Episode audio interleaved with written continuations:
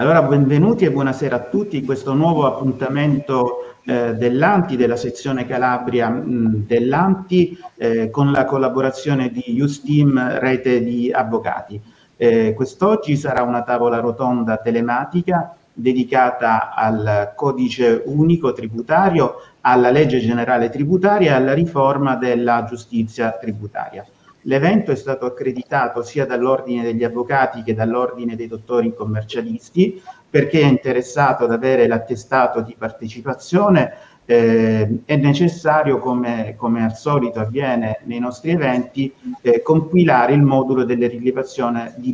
delle presenze che è stato appena attivato e quindi da questo momento accetterà eh, delle risposte. Rispetto ai precedenti webinar, quest'oggi i nostri ospiti il professor Gaetano Ragucci, eh, presidente nazionale Anti, il professor Pietro Selicato, responsabile del comitato scientifico Anti, eh, il dottor Nicola Durante, magistrato amministrativo e tributario, che saranno impegnati eh, nelle, nella conversazione che si terrà da qui a, a pochi minuti, eh, dialogheranno su questi aspetti di cui ho appena, di cui ho appena parlato.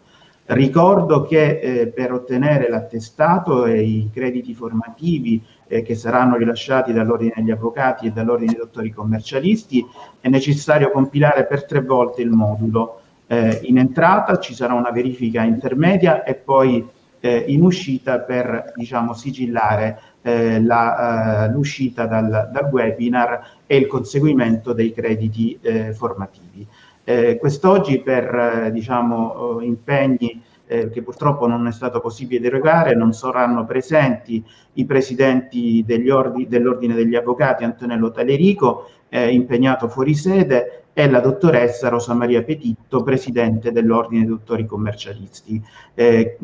cui, eh, diciamo, di cui porto i saluti a tutti i partecipanti. Do subito la parola al presidente eh, Mario Spagnuolo, presidente, conoscete tutti, credo, della Commissione Tributaria Regionale eh, di Calabria e anche eh, procuratore della Repubblica di Cosenza. Prego Presidente, a lei la parola. Sì, gra- grazie Avvocato. Ehm, I miei saluti mh, mm, personali e, e, quelli di tutti i giudici tributari eh, calabresi che qui oggi io mh, mm, ehm, rappresento. Saluti particolari all'avvocato Ferragine, all'avvocato Palasciano ehm, per eh, il lavoro che stanno portando avanti in questo eh, periodo emergenziale pandemico eh, in cui però eh, le iniziative culturali dell'Anti si sono più che moltiplicate eh, c'è stato un fervore culturale eh, estremamente ricco, estremamente ehm, ehm, foriero di ehm, eh, positivi risultati in termini di arricchimento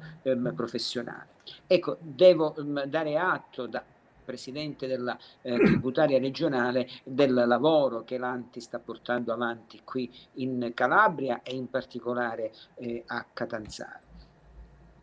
Detto questo, mh, alcune brevissime considerazioni. Eh, il lungo periodo pandemico, ehm, se da un lato ha creato una situazione emergenziale eh, i cui effetti sul funzionamento della giurisdizione tributaria eh, li vedremo eh, a, in tempi sempre più eh, avanzati, sempre più eh, dilatati, effetti assolutamente negativi perché qui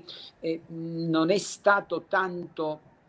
è soltanto il problema del mantenimento del, eh, dei principi del giusto processo che siamo riusciti con eh, fatica, ma comunque grazie al lavoro anche del Consiglio di Presidenza di Giustizia Tributaria a mantenere. Io quello che temo che nel lungo periodo eh, ciò che eh, dovremmo eh, valutare è come eh, quanto è successo in questo periodo e in particolare con la legislazione emergenziale, in che modo abbia influito eh, a livello strutturale nel rapporto fra contribuente e fisco, quali aspettative si siano create eh, nella mh, legislazione eh, di favor ehm, di questo periodo e soprattutto quali abitudini il contribuente ha tra virgolette contratto che poi si riverseranno in termini negativi nello svolgimento del suo rapporto con l'amministrazione.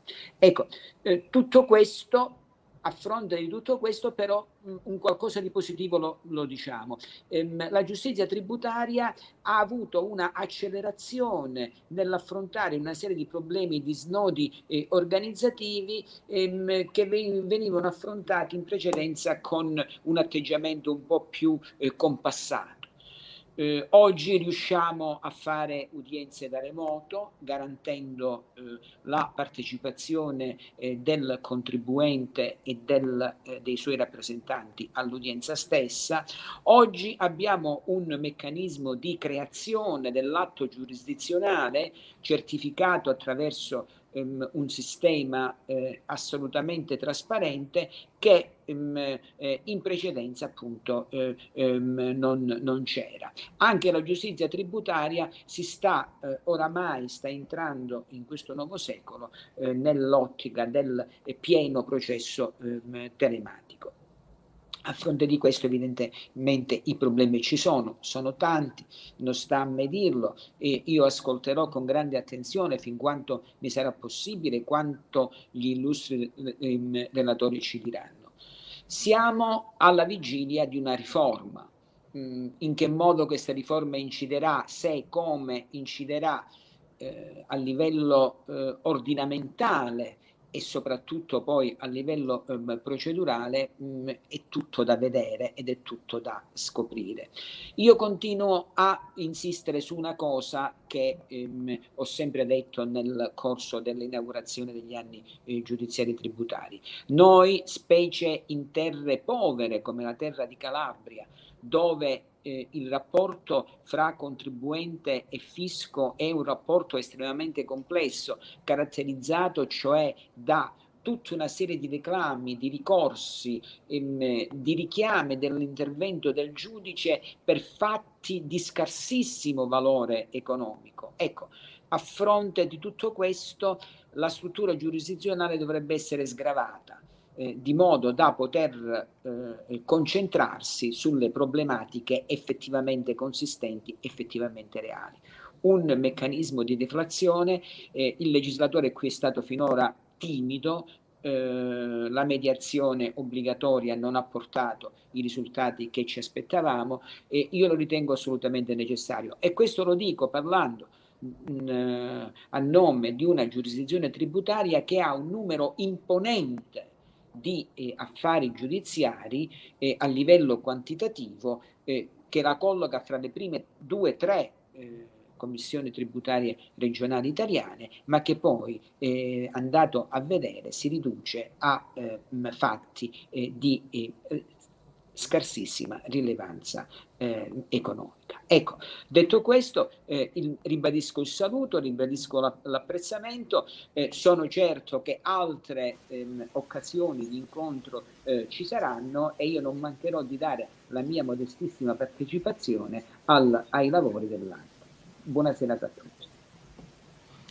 Grazie Presidente per il suo intervento. Eh, cedo subito la parola al presidente eh, della sezione Calabria dell'Anti, l'avvocato Alessandro Palasciano. Prego Alessandro. Grazie Edoardo. L'evento odierno direi che è storico per la nostra sezione Anti Calabria. Si inserisce in un momento storico di riforme, soprattutto della materia tributaria, oggetto dell'odierna tavola rotonda, ma anche e soprattutto perché oggi abbiamo l'onore e il piacere di ospitare il presidente nazionale dell'ANTI, professor Gaetano Ragucci, e il responsabile del comitato scientifico dell'ANTI, professor Pietro Sedicato. Abbiamo sentito il presidente della CTR Calabria, procuratore della Repubblica presso il Tribunale di Cosenza, dottor Mario Spagnolo, che ringrazio per la sua costante presenza nei nostri webinar, è il presidente della sezione della Commissione Tributaria Provinciale di Cosenza, nonché presidente di sezione TAR Salerno, il dottor Nicola Durante, anche socio onorario dell'Anti Calabria. È doveroso e un piacere ringraziare il collega Edoardo Ferragine, direttore della rivista Neotera, socio Anzi Calabria, membro Justim. A questa rete di avvocati va il nostro ringraziamento perché ci supporta con la sua organizzazione e la sua tecnologia per lo svolgimento del webinar.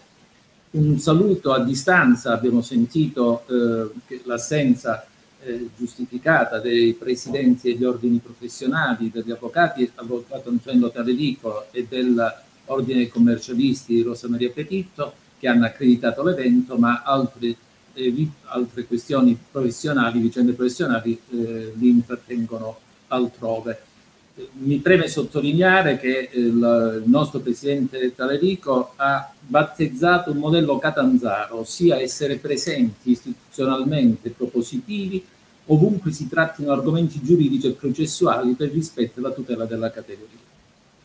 Un breve accenno all'ANTI, l'Associazione Naturale Tributaristi Italiani, oggi presente qui con i massimi vertici, per chi non la conoscesse, è un'associazione a carattere nazionale con sezioni regionali. È associata alla Confederazione Fiscale Europea ed è sorta nel 1949. Non mi dilungo sul punto, ma voglio segnalare a chi volesse approfondire la conoscenza di questa associazione che il sito internet è antitributaristi.it.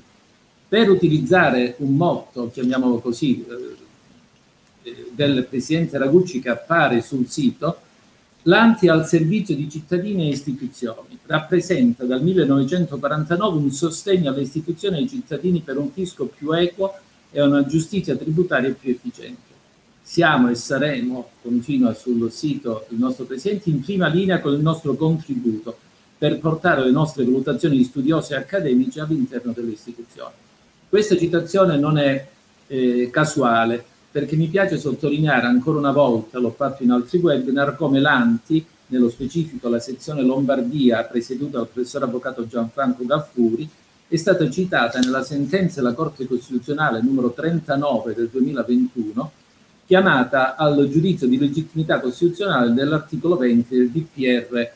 131 dell'86 sull'istituzione dell'imposta di registro. Al punto 4, chi volesse approfondire questa trattazione della sentenza, l'Anti viene citata come amicus curie, cioè una di quelle associazioni che a norma dell'articolo 4 ter delle norme integrative sui giudizi della Corte Costituzionale è ammessa con un'opinione scritta a partecipare all'argomento, chiamiamolo del giorno. In questo senso è stata ammessa, e direi un grande orgoglio per la nostra associazione, a eh, supportare in verità l'inammissibilità e l'infondatezza delle questioni trattate. E, per curiosità, poi eh, la decisione della Corte è stata quella di infondatezza della questione di legittimità costituzionale. I temi odierni sono di straordinaria, direi, attualità. Con straordinaria voglio eh, rappresentare sia l'inserimento in un momento particolare a livello globale, ma soprattutto lo sforzo di trarre da questo momento un eh, elemento positivo, pur condividendo le perplessità del presidente spagnolo, cioè quelle che una riforma sia veramente al passo con i tempi e sia veramente efficace. Oggi tratteranno i nostri illustri relatori il codice unico tributario, una eh, particolarmente significativa e come sentiremo impegnativa, non sarà un mero assemblaggio di norme, perché di codici in questo senso ne abbiamo già nei nostri studi, ma una raccolta sistematica, direi ragionata e coordinata. Attualmente si può, eh, come dire, ovviare a questa mancanza solo con lo studio e la grande esperienza di chi tratta la materia, che possa consentire di districarsi in una serie infinita di norme, spesso mal coordinate, mi permetto di dire soprattutto in campo processuale, ancor più in campo processuale penale troppo spesso rimaneggiato. La legge generale tributaria, il 30 giugno sappiamo che la Commissione Finanze della Camera e del Senato ha concluso i lavori sull'indagine conoscitiva sull'imposta IRPEF e altri aspetti del sistema tributario. Cito solo gli obiettivi, gli obiettivi che sono enumerati in questa eh, indagine conoscitiva. La crescita, il peso sui fattori produttivi, il livello e la dinamica delle aliquote marginali effettive, un grande tema la complessità e poi fa eco la semplificazione e la certezza, le esigenze di codificazione delle norme fiscali. Al punto 1.2 lettera B troviamo elevazione al rango costituzionale di alcune parti dello Statuto del contribuente. Ebbene, penso che sia eh, l'occasione, e questo eh, odierno evento è una di quelle, di rendere merito al nostro presidente emerito, professor Gianni Marongio, recentemente scomparso, padre dello Statuto del contribuente, alias legge 212 del 2000. In una discussione, eh, quando era possibile farla dal vivo e speriamo di poter tornare in presenza quanto prima, mh, avevo eh, in una discussione con alcuni colleghi mi ero permesso di segnalare come vi fosse la necessità di introdurre una norma processuale che fosse nella 546 del 92 di sbarramento per il mancato rispetto dello statuto, ma ovviamente fu osservato e oggi è di attualità che ciò presuppone che lo statuto abbia un effetto di precettivo, quindi che sia almeno per alcune norme di rango costituzionale. Continuando con la relazione, cancellazione di tributi minori, avvicinamento tra bilancio fiscale e bilancio civilistico. Io dico che vi è la necessità soprattutto di una tassazione certa e adeguata anche delle transazioni via web, dei colossi del web, e per, per riportare una citazione, ne troviamo spesso in queste relazioni, citazioni di economisti che hanno, eh, si sono pronunciati decenni or sono, spero di pronunciarlo bene, dovrebbe essere Lidl, eh, che ha partecipato agli studi sulla riforma eh, dell'economia australiana. Una struttura tributaria adeguata per certe situazioni può diventare inadeguata per altre. Non cambiano solo le condizioni economiche, ma anche i giudizi di valore comuni. Ebbene, dico io, la difficoltà che stiamo vivendo, in particolare negli ultimi anni, è la distanza tra l'evoluzione e la rapidità della vita comune e quindi in essa delle transazioni commerciali, della conclusione degli affari, delle decisioni che vengono assunte con un clic rispetto alla mancanza di coordinamento di norme della burocrazia che, caratterizza ogni forma di giustizia. Una giustizia lenta, si è sempre detto, non solo è una denegata giustizia, ma come risvolti in campo economico-finanziario quello di allontanare gli investitori, di dare un'immagine del paese poco credibile. Abbiamo visto come Parenzi che non è il caso della Commissione tributaria regionale della Calabria. La riforma della giustizia tributaria è un altro punto essenziale della tavola rotonda. A tal proposito mi preme ancora sottolineare, proprio per la presenza eh, istituzionale dell'Anti, che il 19 maggio 2021, penso ne avrà occasione di parlare il nostro Presidente, il professore Gaetano Ragucci, quale Presidente dell'Anti, è stato invitato all'audizione dinanzi alla Commissione interministeriale per la giustizia tributaria, coordinata tra Ministero, tra MEF e Ministero della Giustizia. Tale commissione ha presentato la relazione finale in data 30 giugno. Non voglio invadere la trattazione dei temi all'ordine del giorno, mi limito a segnalare il grande dibattito che c'è stato sulla riforma della giustizia tributaria e quindi sulla necessità che si formi una giurisdizione apposita con magistrati a tempo pieno e professionali non tutti sono d'accordo sul punto. Il superamento di alcune differenze nel rito processuale rispetto a quello civile, tra cui l'ammissione delle prove per testi. Un, un sistema deflattivo, diceva il presidente spagnolo, del contenzioso che sia effettivamente tale, contemperi le esigenze del contribuente con quelle dell'ente impositore, altrimenti rimarrà solo sulla carta. Abbiamo necessità in tutti i campi della giustizia di una giustizia efficiente ma rapida, che sacrifichi dove non necessiti la oralità e la collegialità della trattazione, ma soprattutto la specializzazione degli operatori. Qualunque giustizia non può essere fatta con pochi spiccioli del bilancio dello Stato. Indubbiamente una delle difficoltà per uscire dall'impasse attuale è quella di abbandonare il mantello protettivo del MEF sulla gestione delle commissioni. Retaggio, passatemi la provocazione, se volessimo andare all'origine del rito previsto nel Regio Decreto 1639 del 36 di riforma degli ordinamenti tributari, dove i membri effettivi e supplenti erano scelti tra i cittadini contribuenti, d'intesa tra amministrazione comunale e prefetto. Tale esempio provocatorio per dire che solo con il decreto legislativo 546 del 92 e le successive modifiche si è avuto un adeguamento del rito processuale tributario, per esempio al rito civile, cui spesso viene richiamato se non in contrasto. Ma la, la Corte di Cassazione si può dire che ne abbia fatto le spese, perché dopo l'abolizione della Commissione tributaria centrale su, è stata subissata di ricorsi, tant'è che la quinta sezione, ricordo a me stesso,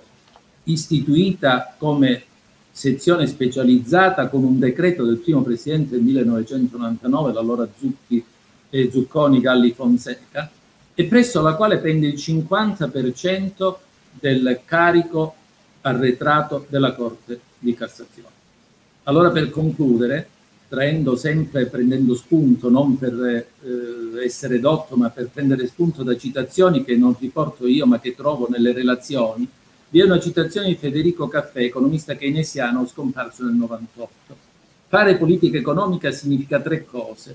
ritengo di grande attualità. Analisi della realtà, rifiuto delle sue deformazioni, impiego delle nostre conoscenze personali. Io da mero professionista rilevo che la giustizia deve essere snella, il rito deve essere improntato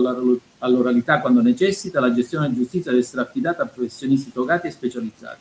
perché solo la conoscenza approfondita delle tematiche rende snella e comprensibile la decisione. Oggi invece inseguiamo lo sfoltimento degli arretrati con misure emergenziali che allontanano il cittadino dalla verità. Buon lavoro e grazie per essere intervenuti prontamente. Grazie. Grazie Alessandro, hai in verità già toccato quasi tutti i punti di quello che sarà il programma odierno. Come dicevo, anticipandolo ai relatori e nella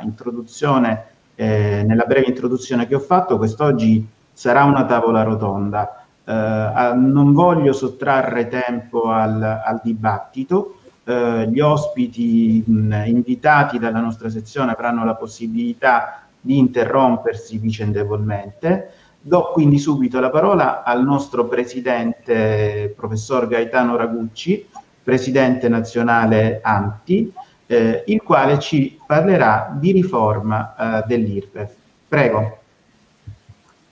Grazie, io desidero prima di tutto ringraziare l'avvocato Alessandro Palasciano e anche l'avvocato Edoardo Ferragina nelle loro cariche e funzioni per l'invito che hanno formulato eh, per, a partecipare alla, alla riunione di quest'oggi, che è particolarmente significativa all'interno della nostra associazione, permettetemi di eh, dirlo in premessa. Non sono passati due giorni dall'ultimo Consiglio nazionale nel quale eh, tutti i responsabili delle sezioni regionali, fra cui l'avvocato Palasciano, hanno convenuto sull'opportunità di abbandonare il sistema delle, ehm, dei convegni interregionali, come sempre si sono praticati prima dell'emergenza sanitaria per cogliere l'occasione offerta dalle nuove soluzioni tecnologiche e rendere ogni singolo incontro eh, di sezione fruibile a tutti gli associati nazionali eh, come, come, come, si trattasse di un convegno nazionale. L'idea è quella di realizzare un, un sistema eh, integrato, un programma annuo di 11-12 convegni nazionali anche. E io penso che la qualità, il tema la qualità dei relatori eh, che parleranno dopo di me eh, e, e, e, il seguito eh, che eh, accompagna questa iniziativa, l'iniziativa di oggi, intendo eh, sia la risposta più tempestiva si potesse dare a quel programma ed è la sezione anti-Calabria con il presidente Palasciano e con l'ottimo braccio operativo avvocato Ferragina che ha raccolto la sfida e l'ha subito tradotta in azione. Desidero esprimere davvero i miei sentiti ringraziamenti per questo sforzo organizzativo, per la tempestività e l'efficacia dell'azione posta in essere. Eh, Avvocato Cora Ferragina mi invita a um, rompere il ghiaccio per una tavola rotonda telematica quando tanto vi è da dire sul tema del codice unico e della legge generale tributaria. Io confesso che mi sono predisposto a reggere, a reggere con una relazione nutrita e articolata su tanti e tanti argomenti eh, che adesso ometto di elencare per non spaventare eh, chi si accinge a seguire, a seguire le evoluzioni eh, sul tema della codificazione. Eh, tuttavia appunto faccio mio l'invito e invito Pietro Selicato, amico e collaboratore, Ehm, con la responsabilità del comitato scientifico e anche eh, il dottor Durante a interrompermi in qualunque momento ritenessero opportuno per, per, inserire, per, inserire, le proprie osservazioni. Mi consentiranno poi di riprendere il filo eh, del discorso per cercare di dare compiutezza ad argomenti che altrimenti rischierebbero di rimanere, diciamo, solo accennati e non sviluppati. Io mi sono immaginato di dover dare avvio a una riflessione comune sui temi di cui oggi eh, siamo chiamati a discutere. E ho immaginato di poterlo fare prendendo spunto da una pagina dedicata da Livio Paladino nel suo corso di diritto eh, costituzionale, eh, dedicata al superamento delle leggi eh, generali e in particolare delle disposizioni eh, sulla legge in generale che precedono il codice civile, che si è verificato eh, con l'entrata in vigore della Costituzione nel periodo repubblicano. Questo norma, testo normativo, le disposizioni sulla legge in generale, eh, era ancora ispirato a un criterio rigoroso di gerarchia delle fonti, che veniva organizzato su quattro livelli delle leggi generali, non si distingueva tra legge costituzionale e legge ordinaria, regolamenti, norme corporative e, e consuetudini. E si trattava, questo ordine, di un vero e proprio muro difensivo posto a protezione della cittadella rappresentata dal codice, che proteggeva il codice all'interno di un ordinamento in evoluzione, uno Stato di diritto in evoluzione, come si sarebbe in altri contesti culturali affermato.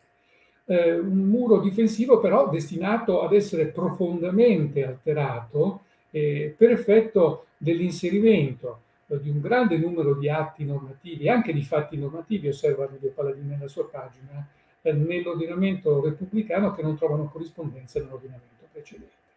Eh, fatti ed atti che poi traggono origine eh, dal, dal, dal, processo di integrazione dell'ordinamento eh, giuridico nazionale all'interno della più ampia struttura europea. E, mm, ricorrono regolamenti, direttive, consuetudini internazionali che certo non si prestano più ad essere disposti in un ordine gerarchico come noi eravamo stati abituati o come i giuristi, la cultura giuridica era stata abituata a pensare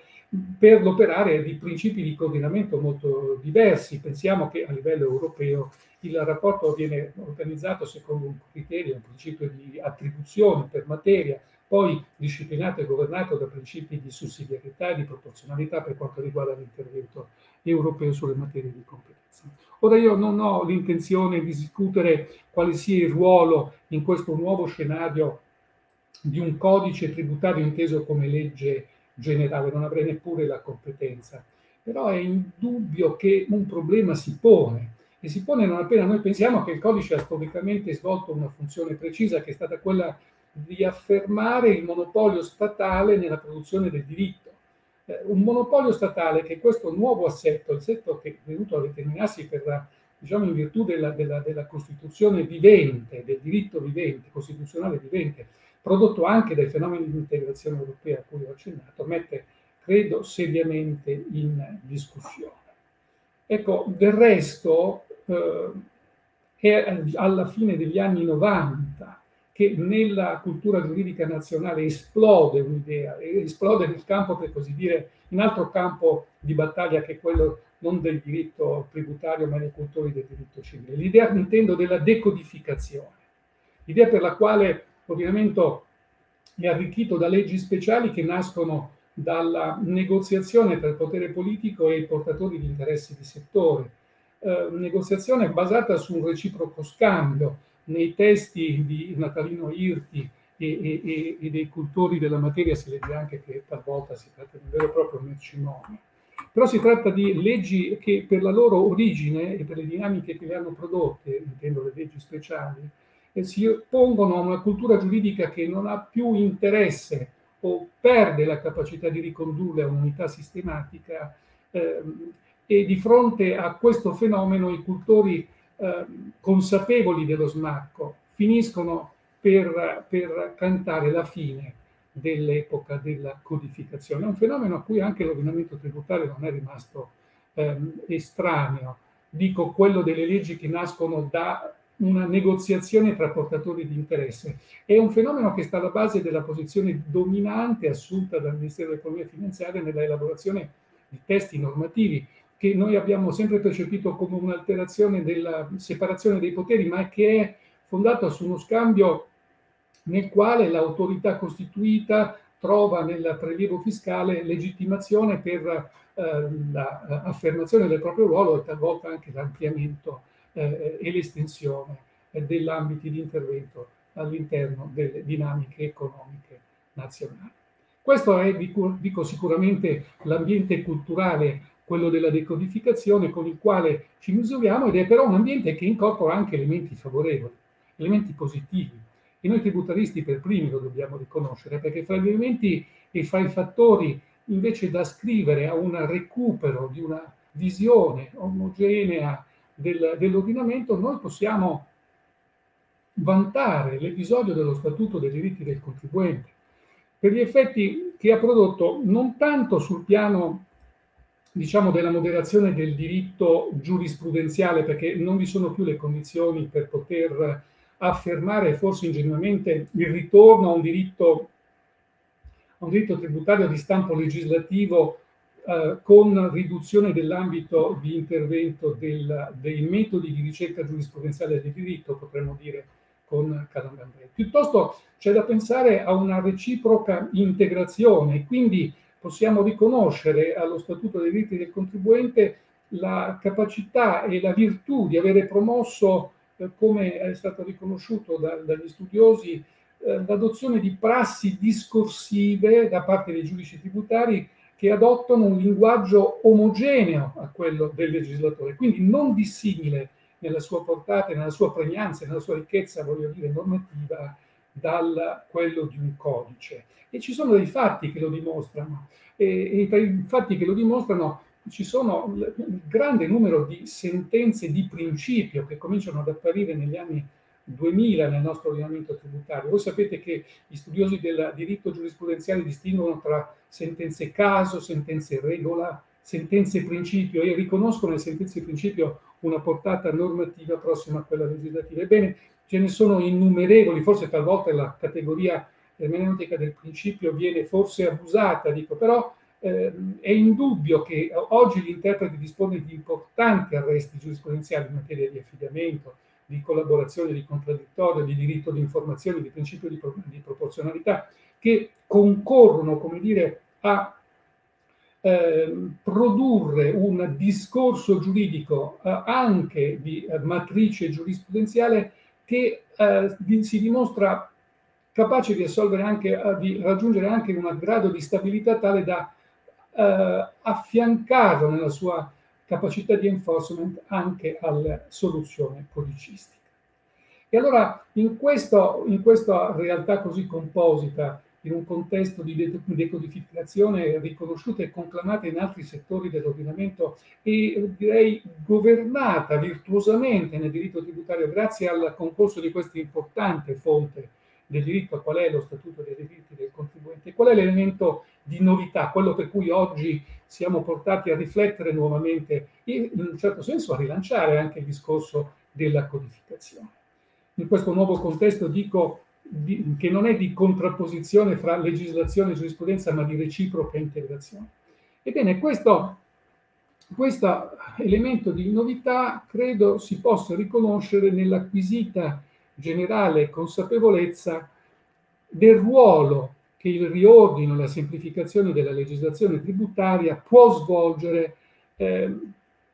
possono svolgere come misura di accompagnamento delle politiche europee in campo economico e in campo sociale, di quelle politiche che sono dirette alla soluzione dei problemi dei singoli stati e che sono, che sono problemi dell'Europa, sono ormai percepiti come problemi europei perché sono, sono, ostacolo a un'effettiva integrazione sociale ed economica che sta alla base poi dell'integrazione politica che si sta cercando.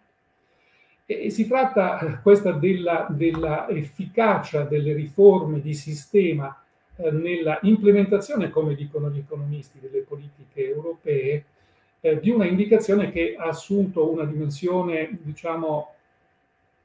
eh, comune da, eh, e ha, ha, fatto accesso ed è assunta l'attenzione, assurta l'attenzione dell'opinione pubblica proprio attraverso il piano nazionale di resilienza e di rilancio approvato dal Parlamento eh, sotto l'attuale governo. Sono passi significativi, sono passi importanti, ma al di là della citazione che fa riferimento all'auspicio in favore di un'opera di raccolta e di razionalizzazione della legislazione fiscale in un testo unico, come si dice, integrato e coordinato con disposizioni normative speciali da fare a sua volta confluire in un unico codice tributario. Al di là di questo passo, che è un passo ormai noto e che non esisteva, ci è stato fatto notare l'altro giorno nella prima formulazione del PNR ed è stato inserito opportunamente. La cosa significativa è che questo passo si trova appunto nel paragrafo dedicato alle politiche di contesto, agli interventi di accompagnamento delle politiche europee.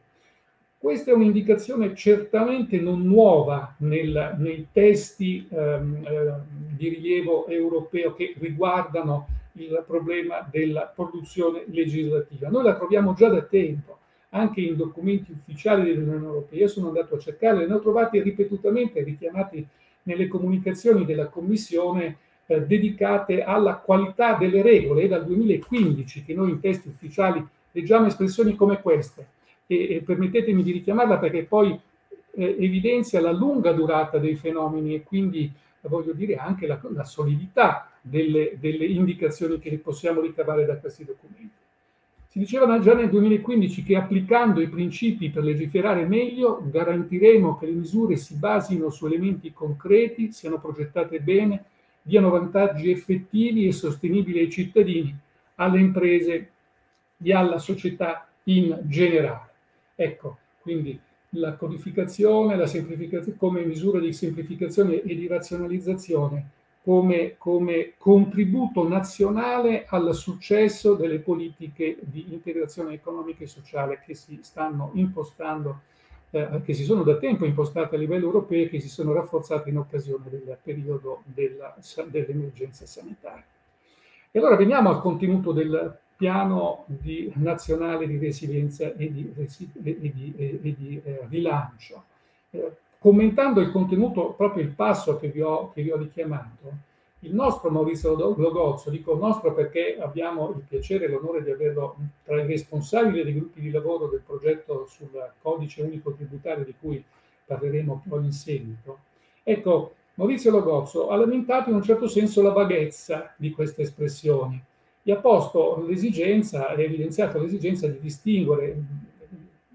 gli obiettivi, perché cosa è pensare a un testo unico, che altro non è che un consolidamento, una raccolta di materiale normativo già esistente, altro invece è pensare a un codice che se da qualcosa è caratterizzato, oltre che alla, dalla tendenziale universalità della sua portata o omnicomprensività del suo perimetro, è caratterizzato dal carattere innovativo, dalla presenza di elementi innovativi nella normazione di cui eh, nel suo articolo eh, Maurizio Lagozzo ha ricordato, permettetemi di riprendere l'espressione perché è un'espressione che recupera, egli recupera da Ezio Vannoni, che è stato tra i promotori della nostra Associazione Nazionale Tributaristi, quindi si tratta di portare alla luce discorsi di lunga durata, di lunga durata perché le associazioni come la nostra devono mantenere elevata l'attenzione su questi, su questi, eh, su questi principi, su queste indicazioni, specie in un contesto eh, diciamo istituzionale che non dimostra una particolare propensione a una rapida traduzione in, in soluzione politica dei problemi di cui si facciamo eh, costantemente testimoni. Ma diceva eh, Maurizio Logozzo, riprendendo Ezio, Vanoni, che non c'è dubbio che il lavoro più oneroso, e quello che aggiungo adesso eh, ci attende, è quello del passaggio dalla semplice pratica compilativa delle diverse leggi alla codificazione di principi generali di definizioni basilari, che vuol dire anche, questo poi è il passaggio chiave, unificazione linguistico-concettuale, un ordinamento formale del rapporto tributario non modificabile dalle singole leggi di imposta, mosso, e questa era l'espressione di Ezio Vanoni, dal pensiero della fondamentale unità del fenomeno tributario, per diverse che possano essere le manifestazioni concrete dell'imposizione. Ecco, io vorrei aggiungere a questa osservazione che è il perno cui, attorno al quale gira tutte le nostre riflessioni e anche la nostra azione associativa. Vorrei aggiungere a questa osservazione di massima che a sostenere questa necessaria opera di unificazione concettuale e linguistica occorre un chiaro fondamento scientifico. Ecco, pensiamo per un attimo alla storia del codice civile ci rendiamo conto di un fatto molto, molto, molto chiaro, ed è stato che grazie al codice civile, diciamo moderno, dal codice napoleonico in poi, il compito di spiegare il diritto viene assunto dall'Accademia, che sostituisce il proprio ordine sistematico all'ordine enciclopedico, che invece si era affermato ed era praticato dal ceto forense. eh, l'ordine, l'ordine, enciclopedico ricorre ancora in esperienze eh, per noi anche concrete, ancora reali. Pensiamo all'enciclopedia del diritto, che dispone in ordine alfabetico gli istituti e le dottrine. Pensiamo è stato anche nel diritto tributario, un dizionario di diritto tributario che era stato eh, pubblicato per una casa editrice minore dai nostri eh, colleghi Boria e Franzoni nel 2003, una rivivescenza di una impostazione d'ordine enciclopedico che tuttavia l'Accademia ha storicamente superato in favore di un ordine sistematico. I cultori e gli studiosi del diritto civile cominciano a esporre il diritto parlando di persone, di beni e di obbligazioni, seguendo l'ordine romanistico delle istituzioni gaiane, però un ordine che è attualizzato eh, rievoca in termini sociologici i fattori che operano in corrispondenza con le caratteristiche strutturali della società e dell'economia e che si inseriscono nella, nella, nella, nell'ordinamento tributario come norme. Ecco, noi non abbiamo avuto una legge generale, non abbiamo avuto un codice. In mancanza di questi che ci pot- permettesse ai cultori della materia tributaria di esporre secondo un ordine, eh, voglio dire, eh, codicisticamente orientato. Però allora, in mancanza di questi strumenti, l'ordine espositivo, di cui poi anche l'opera di codificazione dovrà necessariamente eh, avvalersi, è stato prodotto sulla base essenzialmente speculativa, che è un derivato eh, moderno del concetto di istituzione. Senza un codice noi abbiamo però le esposizioni istituzionali della materia tributaria, che credo che a quella opera di unificazione linguistica e concettuale possono dare molto, anzi siano destinate a rappresentarne il fondamento. Io sto andando per una sintesi forse eccessive, eh, però che mi permettono di rimanere sull'essenziale. L'essenziale su cui vorrei richiamare la vostra attenzione è questa, è che i documenti ufficiali relativi ai lavori preparatori della legge delega per la riforma fiscale che contenga poi anche il tema della codificazione, su cui tra poco verrò e meglio dirà Pietro Selicato dopo, dopo di noi, non si pongono in linea con l'ordine istituzionale della materia. Vorrei anticipare, a costo di anticipare un giudizio, vorrei dirvi che a me pare che privi di una base scientifica adeguata, queste indicazioni e questi tentativi sono destinati a fallire il proprio obiettivo. Ecco, vorrei cercare di mettere a fuoco questo aspetto proponendovi un confronto fra due documenti, uno dei quali è già stato accennato da Alessandro Palasciano ed è la relazione eh, che ha concluso eh, l'attività di indagine condotta dalle due commissioni riunite, Sesta Finanze della Camera eh, e del Senato, sulla riforma del sistema tributario ed altre questioni collegate documento che vorrei mettere co- a confronto con l'ultimo eh, elaborato eh, che si colloca sulla linea della codificazione e dell'introduzione della legge, della legge generale, che è il disegno di legge delega depositato dal CNL nel 2013 e che era stato ispirato dalle opere di un grande maestro del diritto tributario, da Victor Huckmar. Era un progetto che riguardava la legge generale tributaria sul modello spagnolo e tedesco, ma che tuttavia si pone in una relazione, in una relazione distinto dall'idea di, co- di codice, ma si pone su uno stesso piano, diciamo, di politica legislativa. Ecco, a me pare che da questo confronto si possono ricavare importanti indicazioni e una impressione generale che io eh, descriverei così, l'impressione di una immaturità della discussione eh, oggi condotta, oggi consegnata al documento del 30 giugno, che a me pare debba essere ascritta a un ancora carente o insufficiente apporto della cultura giuridica a questo stadio dei lavori. Io eh, ho ripreso eh, il, il, documento a cui facevo riferimento, eh, sommariamente già indicato da Alessandro eh, Palasciano, ma vorrei tornarci per richiamarvi con più, eh, diciamo, maggiore analisi i punti secondo me significativi, sui quali poi vorrei svolgere alcune brevi considerazioni. Il primo è eh, contenuto nell'espressione secondo la quale,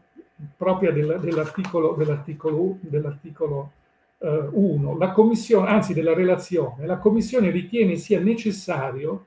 racchiudere i testi unici esistenti e le altre norme tributarie, dopo averli opportunamente trasformati da compilativi in innovativi, al fine di poter recepire le auspicate ulteriori semplificazioni in un codice tributario strutturato in tre parti. Ecco, il primo punto è questo passaggio dal testo unico al codice connotato dall'elemento della eh, eh innovazione giuridica. Il secondo punto su cui vorrei richiamare la vostra attenzione, i commenti eh, li faccio subito dopo, è, riguarda la partizione di questo ipotetico o ipotizzato codice. La prima parte dovrebbe essere costituita dai principi generali di diritto tributario, si dice anche con riferimento al diritto dell'Unione Europea. Il secondo punto dovrebbe riguardare la procedura tributaria e le sanzioni e al suo interno, sotto la categoria procedura tributaria e sanzioni, ci dovrebbe essere il testo unico degli adempimenti e accertamento. Il richiamo al testo unico sembra fare riferimento a una riproduzione del testo esistente senza innovazione, ma non voglio soffermarmi su questi dettagli, anche se rivelatori già di quell'insufficienza culturale su cui vorrei richiamare la vostra attenzione. Poi vi sarebbe un testo unico delle sanzioni amministrative, un testo unico della giustizia e un testo unico della riscossione coattiva. E poi avremo una parte speciale del codice dedicata naturalmente agli altri tributi. A me pare che sulla base... Ah, il terzo punto l'ho già richiamato, eh, ma anche questo lo ribadisco perché vorrei andare a fondo dell'indicazione. Si dice che lo Statuto dei diritti dei contribuenti ha avuto scarsa applicazione e che l'unica soluzione per renderlo realmente cogente, dice la relazione, è considerare l'opzione di elevare a rango costituzionale alcune sue parti nella fattispecie quelle relative ai principi di chiarezza, semplicità, irretroattività e delle disposizioni tributarie. Ecco, su questi punti io vorrei concludere, avviarmi alla conclusione formulando quattro osservazioni finali. Nessuno fino adesso mi ha interrotto e mi rammarica di non poter dare la consistenza di, una, di un confronto diretto, però se avrete un attimo di pazienza, io terminerò brevemente questa osservazione, poi sono sicuro che gli spunti che ho pensato per lanciare la, la, la discussione potranno riemergere, allora magari in quell'occasione il confronto e il dibattito potrà, potrà partire. Qual è la prima osservazione che mi sentirei di dire? È abbastanza, è abbastanza elementare, forse ovvia, ma soffermiamoci ancora su questo, su questo aspetto. Si raccomanda una conversione di testi unici in un codice caratterizzato da un contenuto innovativo. E a me pare che questo intervento dovrà essere, anzi se tutti noi possiamo constatare che questo sarà un intervento che dovrà essere governato dalla prescrizione di principi direttivi e criteri eh, espressi in una legge delega che nella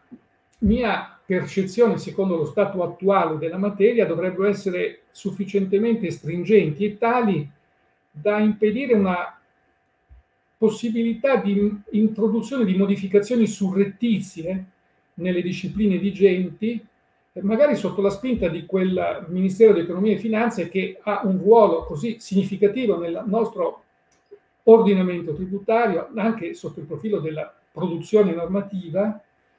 e che per quanto sappiamo e per quanto anche Pietro Selicato ci potrà eh, confermare,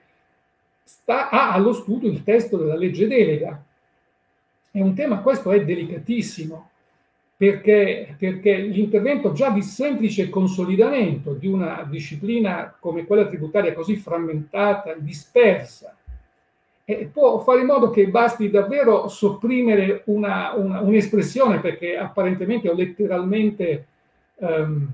ripetitiva o pleonastica per produrre effetti innovativi quasi incontrollati, data la libertà dell'interprete amministrativo, giudiziario e teorico. E questo è un rischio portato poi all'ennesima potenza dalla dimensione dell'azione, del consolidamento e poi anche di codificazione mediante consapevole in produzione di contenuti innovativi. Perché è un'opera questa che si annunzia per essere compiuta per l'ordinamento tributario intero, dove davvero basta toccare da una parte perché ne risenta dall'altro. Siamo in un ambiente così interconnesso, ampio e diffuso che davvero mi viene in mente l'immagine del battito d'ali della farfalla che fa scatenare il temporale sul versante delle accise, magari neanche senza volerlo. Ecco, cerco di trovare l'equivalente della metafora applicata al nostro ordinamento. E questa è la prima osservazione sulla delicatezza e l'importanza dei criteri direttivi e sul carattere, e sulla, sulla, sulla, sul carattere subdolo dell'effetto voglio dire, innovativo non voluto, che può derivare anche da operazioni di semplificazione le più, eh, nelle intenzioni le più neutrali. Il secondo punto, e vedete che sto procedendo rapidamente,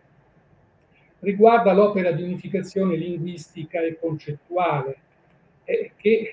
è di per sé, per propria natura, eh, capace di prodotti e di produrre esiti intrinsecamente innervativi che non sono, a mio parere, governabili efficacemente attraverso criteri direttivi di una legge delega. Questo è un elemento di complessità che si aggiunge a quello che ho indicato.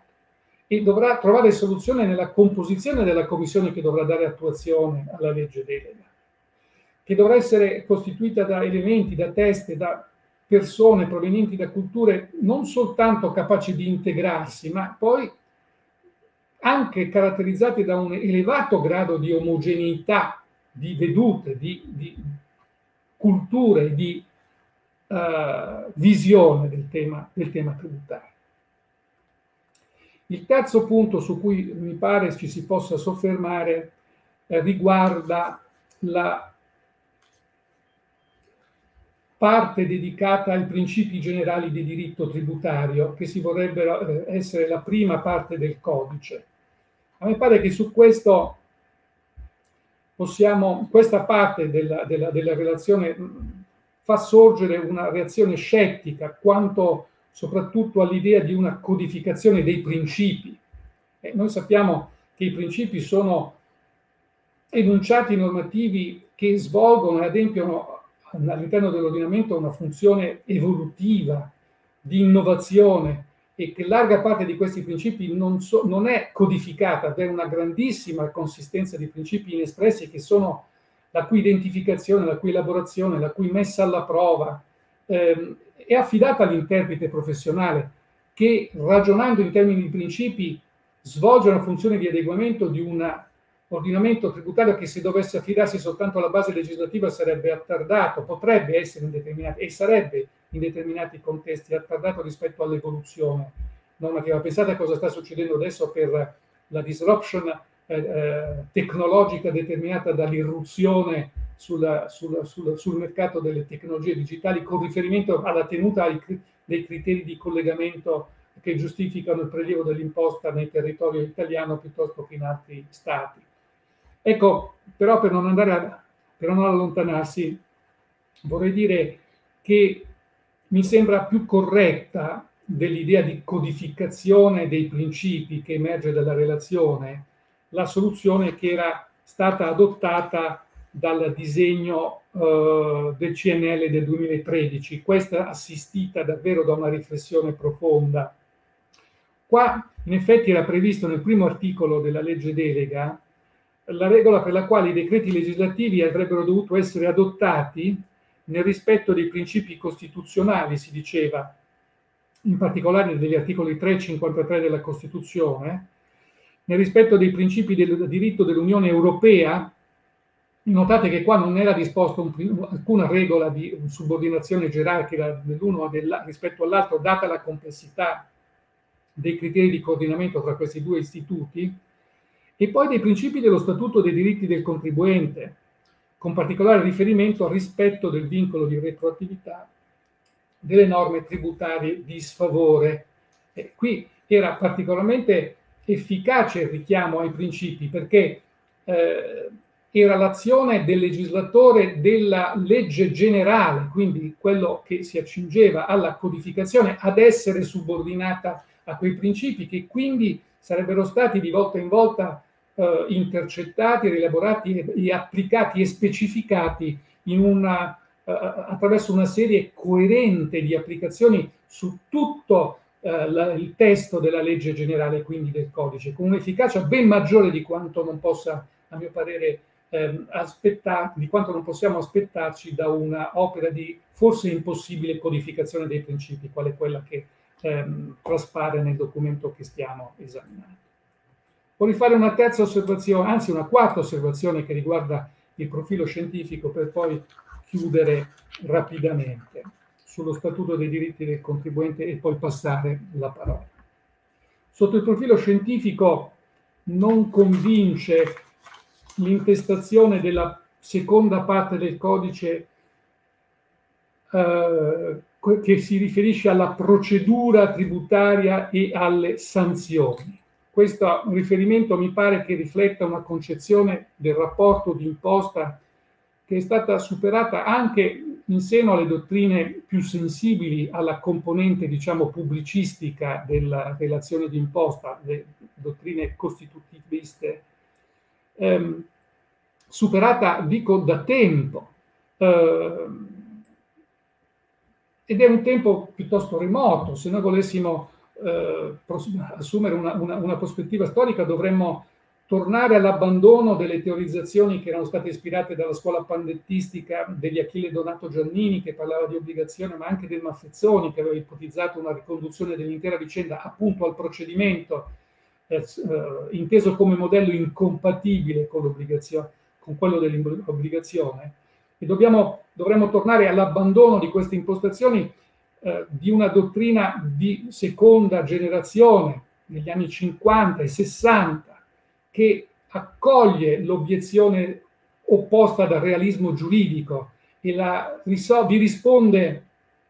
aprendosi a adeguare i propri schemi eh, teorici all'evoluzione del dato normativo. E quindi abbiamo le posizioni per esempio di, di, di, del Micheli che nella, nel 71 eh, teorizzava una mh,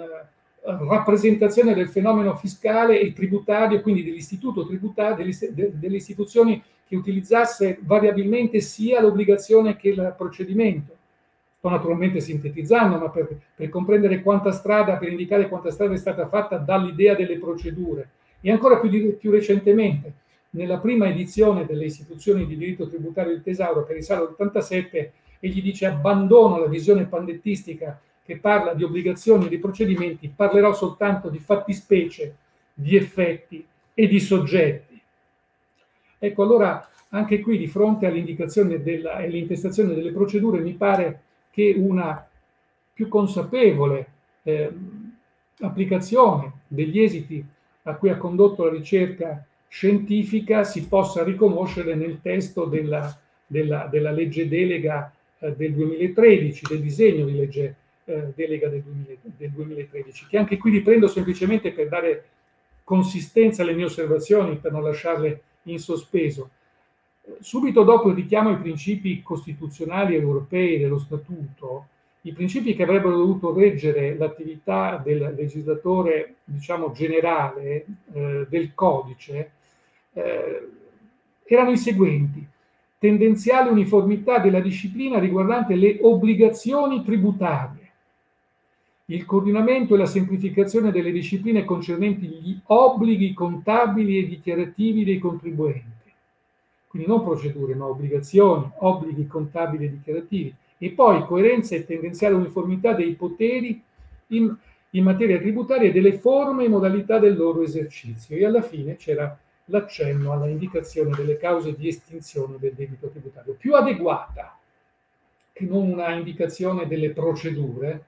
questa rappresentazione composita, potremmo dire anche di, di ascendenza eh, eh, micheliana, eh, che si riflette nel testo del 2013, su cui si potrebbe tornare, si potrebbe ragionare, si potrebbe ulteriormente articolare, ma è certo che alla vicenda procedimentale non ci possiamo, ehm, non ci si può eh, soffermare in un codice che voglia eh, condurre quell'opera di unificazione concettuale prima che linguistica eh, su un solido fondamento scientifico come quello che eh, sarà necessario eh, assicurare. E, e vengo all'ultima osservazione che riguardava la posizione dello Statuto dei diritti del contribuente. Ecco, c'è a mio parere da segnalare, lo faccio veramente con un'unica battuta. L'ingenuità di quell'equivalenza, dice per assicurarne l'accoglienza assumiamolo come, come norme della Costituzione, si assume un'equivalenza tra norma costituzionale e norma accogliente che è contraddetta dalla storia. I cultori di diritto tributario sanno per quanto tempo si è dubitato del carattere precettivo e si è teorizzato invece una portata eh, meramente programmatica dell'articolo 53, poi dagli anni 70 definitivamente diciamo, svalutato e ricondotto nell'alveo dei principi di solidarietà e di eguaglianza nell'interpretazione della Carta Costituzionale.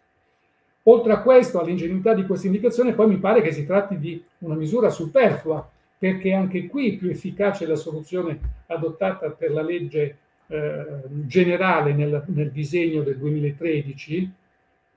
che assicurava, che assicurava diciamo, l'effettività dei principi dello Statuto del contribuente assumendoli come principi di delega ehm, sovraordinati ai criteri direttivi della, addirittura della delega eh, che sarebbe stata concessa al, al, al, governo, con la possibilità di conseguire quindi i medesimi risultati senza dover affrontare il complesso processo di eh, approvazione di una legge costituzionale o di una modifica della Carta Costituzionale per recepire quelle indicazioni che oggi noi invece possiamo eh, diciamo, implementare e eh, applicare nel modo che vi ho accennato.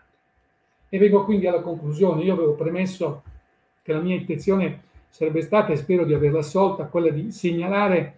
alcuni spunti di riflessione sul tema della codificazione tributaria, come oggi è percepito e a mio parere insufficientemente inteso, ancora insufficientemente inteso a livello appunto delle istituzioni. Come vi è stato detto e, che, e come non, non, voglio ripetere, la nostra associazione ANTI è impegnata su più fronti sui lavori preparatori. In primo luogo con ISLE, con Asso Holding nel progetto CUT, ma da ultimo anche assieme alla Fondazione UCMAR per il recupero della, e l'attualizzazione di quel disegno di legge del 2013 di questo secondo progetto ho cercato di indicare quelli che a una prima lettura mi sono parsi i pregi in rapporto alla relazione del 30 giugno. Adesso mi pare che mh, mm, non voglio sostituirmi ad Edoardo, però concludo dicendo che a questo punto occorrerà sentire da Pietro Silicato qual è lo stato dei lavori invece sul primo e sul principale fronte in cui siamo impegnati, appunto quello del codice. Io vi ringrazio per l'attenzione.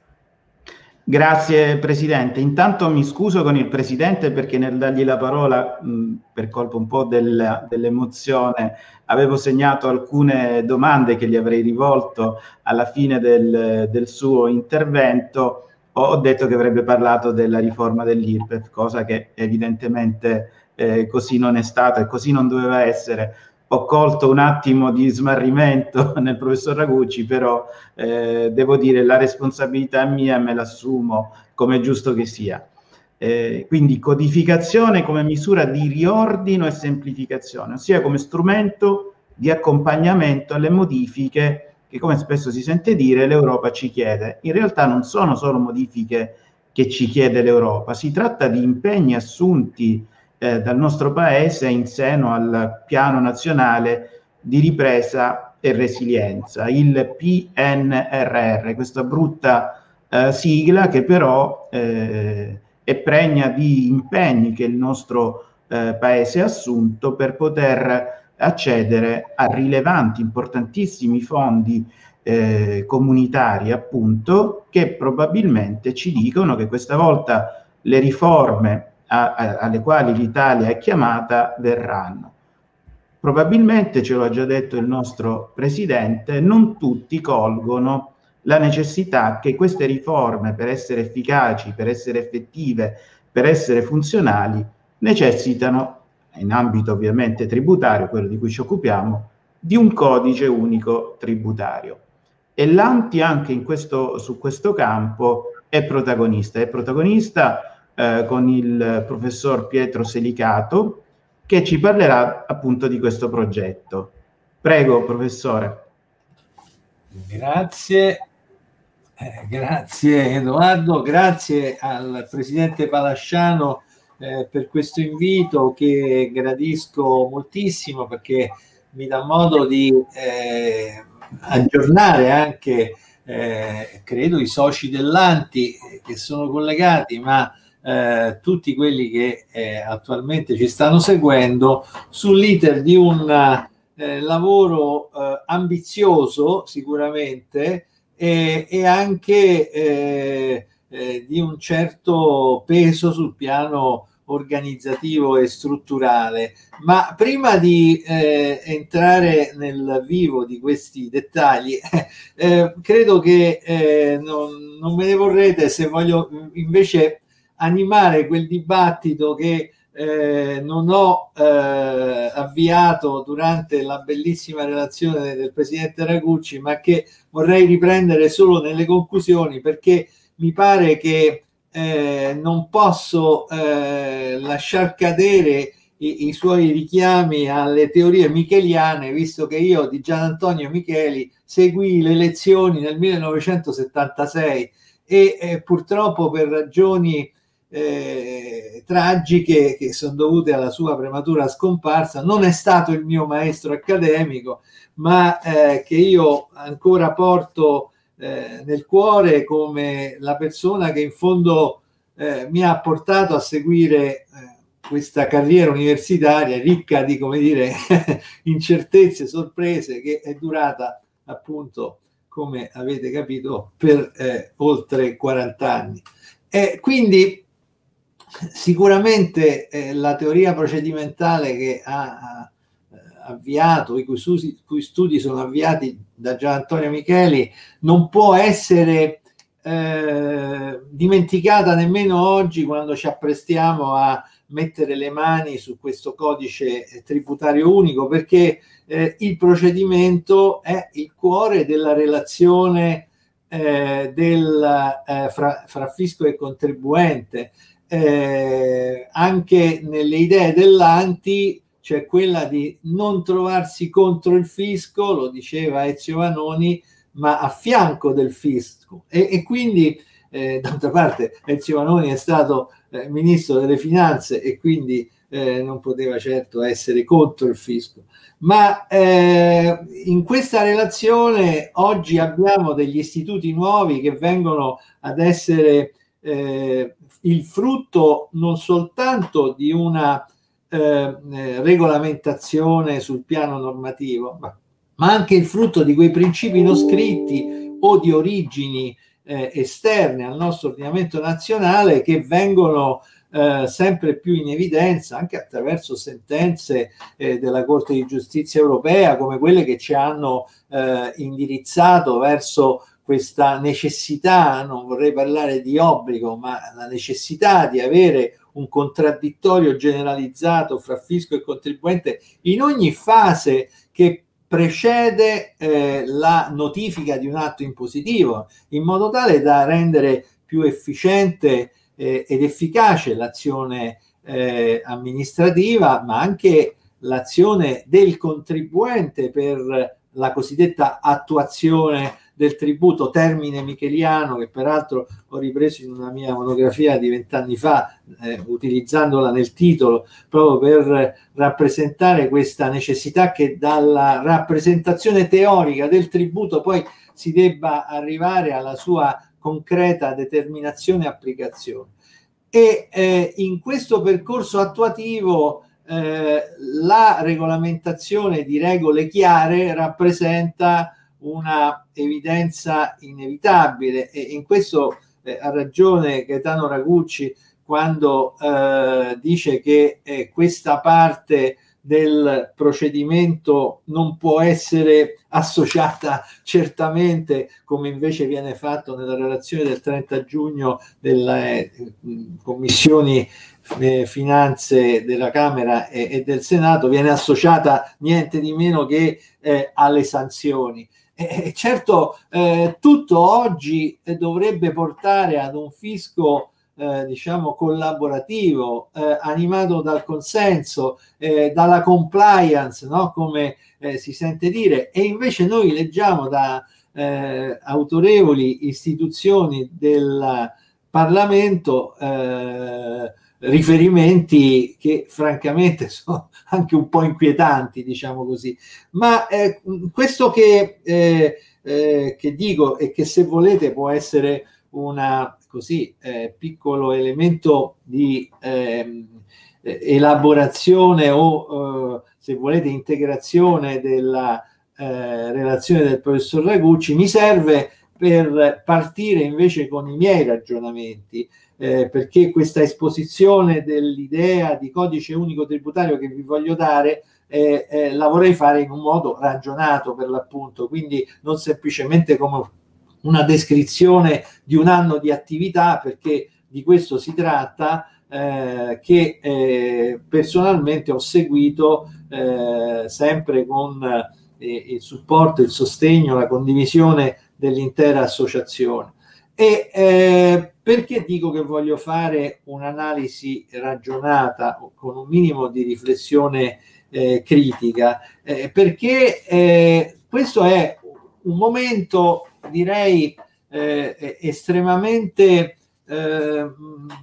difficile no? per il nostro paese, un momento in cui ci troviamo di fronte ad una aspettativa di uscire da un periodo drammatico eh, che è stato drammatico non solo per eh, i problemi sanitari ma anche per le sue per le ricadute eh, economiche di questi problemi. E quindi il eh, tema del codice tributario si eh, innesta in questo appunto piano eh, di, eh, eh, nazionale di eh, di uscita dall'emergenza, no? attraverso la previsione di un sistema tributario più chiaro. No, questo è lo scopo del codice. Quindi su questo vorrei eh, diciamo, fare intanto una riflessione iniziale. No? Eh, la certezza e la prevedibilità delle norme di ogni settore dell'ordinamento, ma per quello che ci riguarda eh, del settore tributario, è quella che ci sta portando verso la eh, del codice. No? Allora, eh, certezza e pre- prevedibilità, eh, lo ricordava Donato Donati, uno studioso di eh,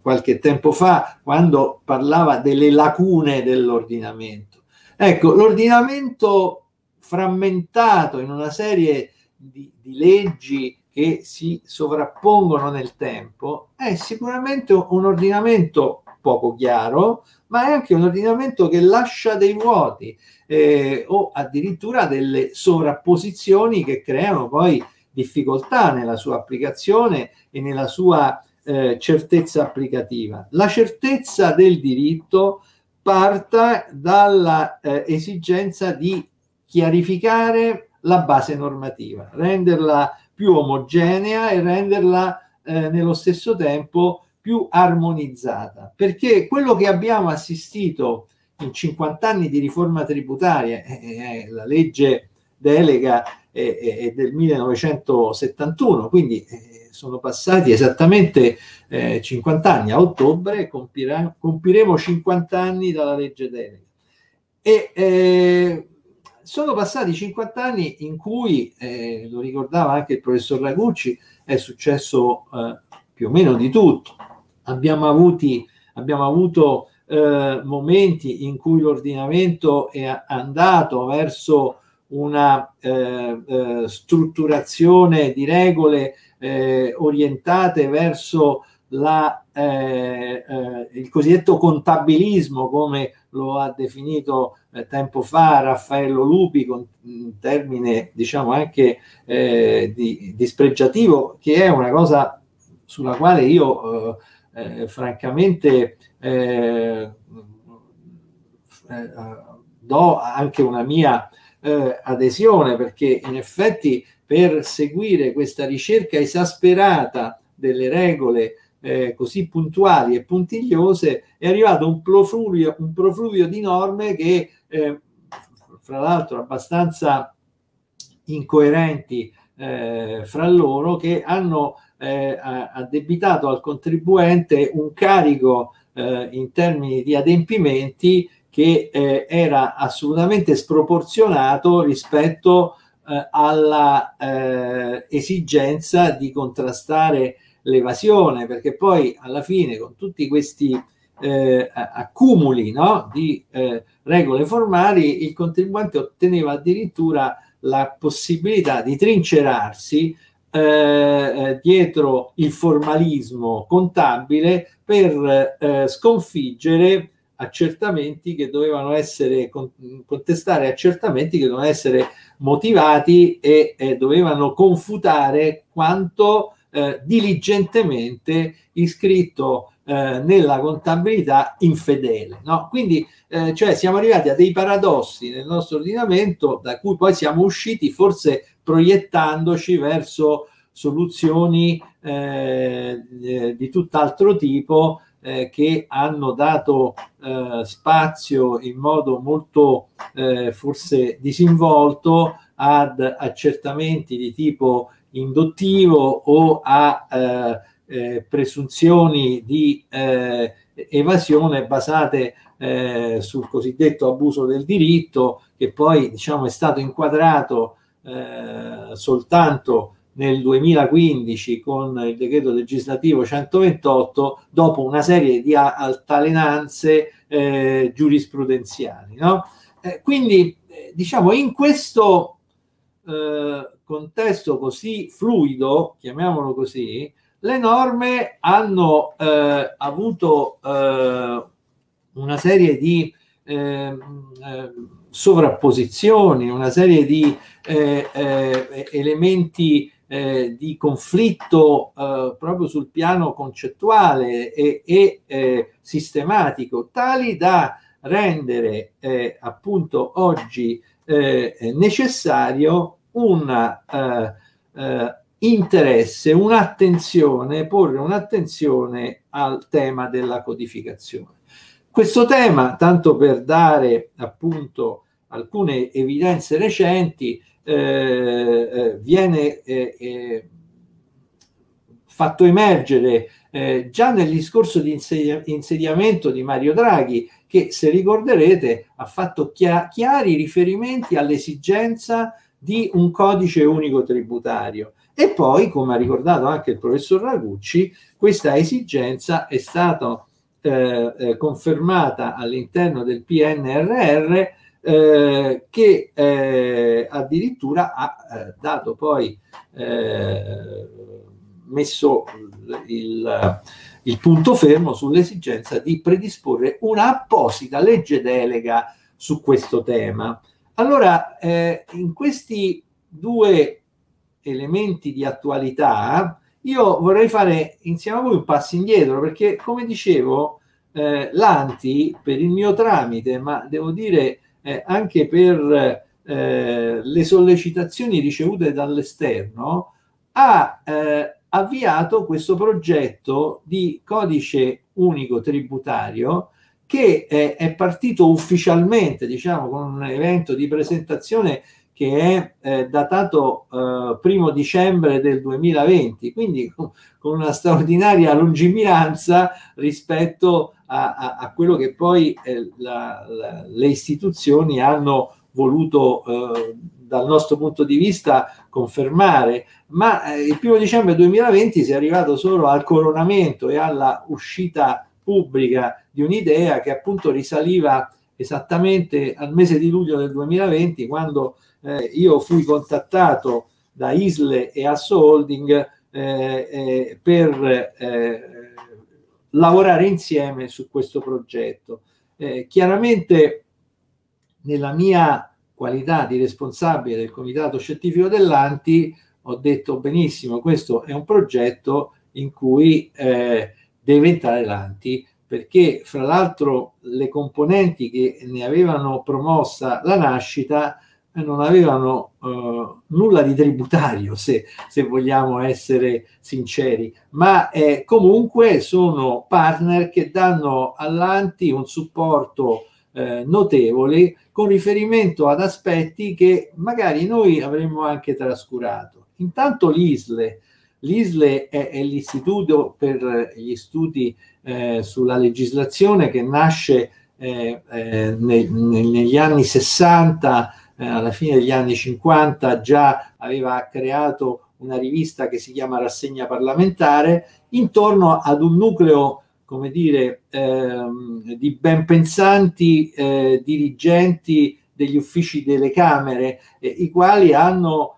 eh, avviato un lavoro di analisi giuridica e scientifica che riguarda proprio il tema del drafting normativo, cioè il tema della predisposizione delle norme, no? E anche sulla codificazione, sia pure in altri settori, si erano molto spesi. Eh, la Asso Holding ha, eh, è un'associazione di categoria eh, delle holding eh, finanziarie di partecipazione che fa capo a Confindustria, ha eh, lavorato intorno all'ipotesi di eh, realizzare, poi ipotesi appunto concretizzata, una piattaforma eh, informatica che dà eh, poi eh, il valore aggiunto a questo progetto perché consente di eh, eh, includere all'interno di un unico testo normativo attraverso appunto lo strumento eh, informatico tutte le norme che oggi sono, nei vari, sono presenti nei vari testi normativi. E quindi il eh, progetto di codice unico tributario eh, viene, è stato portato avanti e, e, e, e, viene portato avanti oggi grazie diciamo, al concorso di, di, di questi tre partner eh, di cui ovviamente Anti eh, eh, non può che avere eh, la leadership nella parte della raccolta e del riordino delle norme tributarie, perché la nostra, diciamo, consapevolezza, chiamiamola così, preparazione su questi aspetti è sicuramente eh, eh, di rilievo. E eh, con, con, un certo, con una certa soddisfazione vi comunico che eh, stiamo anche dando vita ad un gruppo di lavoro articolato che sta eh, prendendo in esame le norme esistenti, eh, suddividendole in, in libri, eh, titoli, capi, sezioni, così come eh, si fa con un codice unico, eh, eh, avendo affidato ciascuna parte, ciascun settore di questo enorme lavoro a colleghi, soci, dell'Anti che hanno specifiche professionalità e che molti dei quali fanno già parte del comitato scientifico. Quindi diciamo è, è il comitato scientifico dell'Anti che si è mosso per realizzare eh, questa attività. La cosa che eh, con altrettanta soddisfazione però vorrei riferire oggi è eh, il fatto che questo movimento no? eh, che eh, Anti ha costruito intorno al codice è balzato all'attenzione anche eh, del Ministero dell'Economia e Finanze che ha coinvolto l'Anti in quella fase preparatoria del disegno di legge delega che appunto il PNRR ha richiesto eh, al governo di produrre proprio specificamente sul codice e che ci sta impegnando in una serie di incontri che dovranno portare entro la fine di questo mese al eh, confezionamento di una bozza che stiamo lavorando a quattro mani proprio con i dirigenti eh, del Ministero dell'Economia e delle Finanze. Quindi diciamo ci troviamo in un momento, come dire, ideale. E, e qui eh, eh, insomma è, è, molto opportuno eh, l'incontro odierno perché evidentemente ci dà modo di eh, così, condividere eh, eh, l'attività che abbiamo finora svolto e quella ancora più impegnativa che dovremo fare quando e se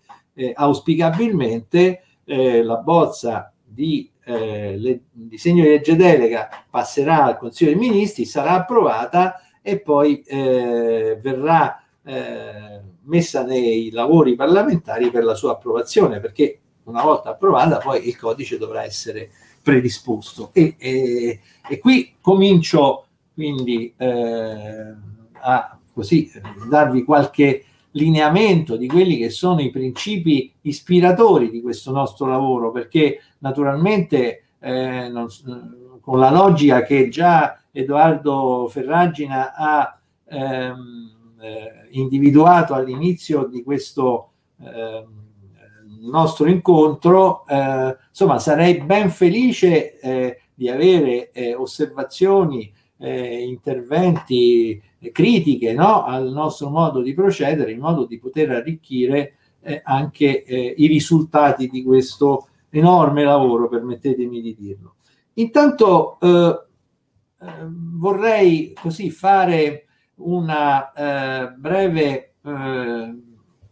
puntualizzazione su quello che è il contesto internazionale all'interno del quale eh, ci dobbiamo muovere nel momento in cui vogliamo mettere mano a un codice unico tributario. Eh, premetto che eh, per i soci eh, anti queste mie riflessioni in parte possono essere ritrovate nel fascicolo di Neotera che è il nostro periodico eh, istituzionale numero 2 del 2019 che eh, ho personalmente coordinato e che raccoglie anche una serie di contributi di studiosi stranieri eh, con riferimento alle legislazioni dei loro eh, paesi. Eh, e quindi eh, quello che dirò da qui a, a pochi minuti avanti si riferisce anche agli studi che ho fatto e ai rapporti che ho avuto con questi colleghi che gentilmente hanno dato il loro contributo eh, nella formazione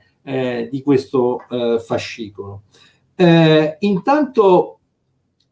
l'Ocse. Eh, beh, L'Ocse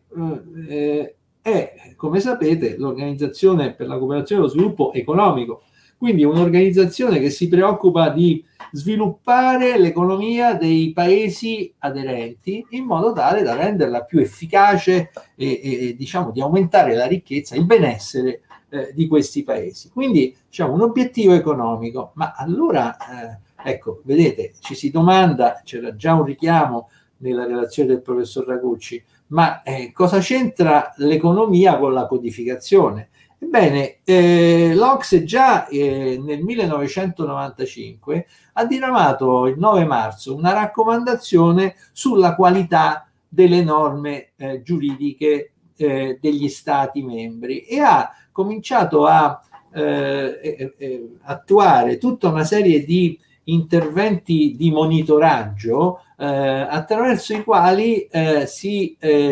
fa una specie di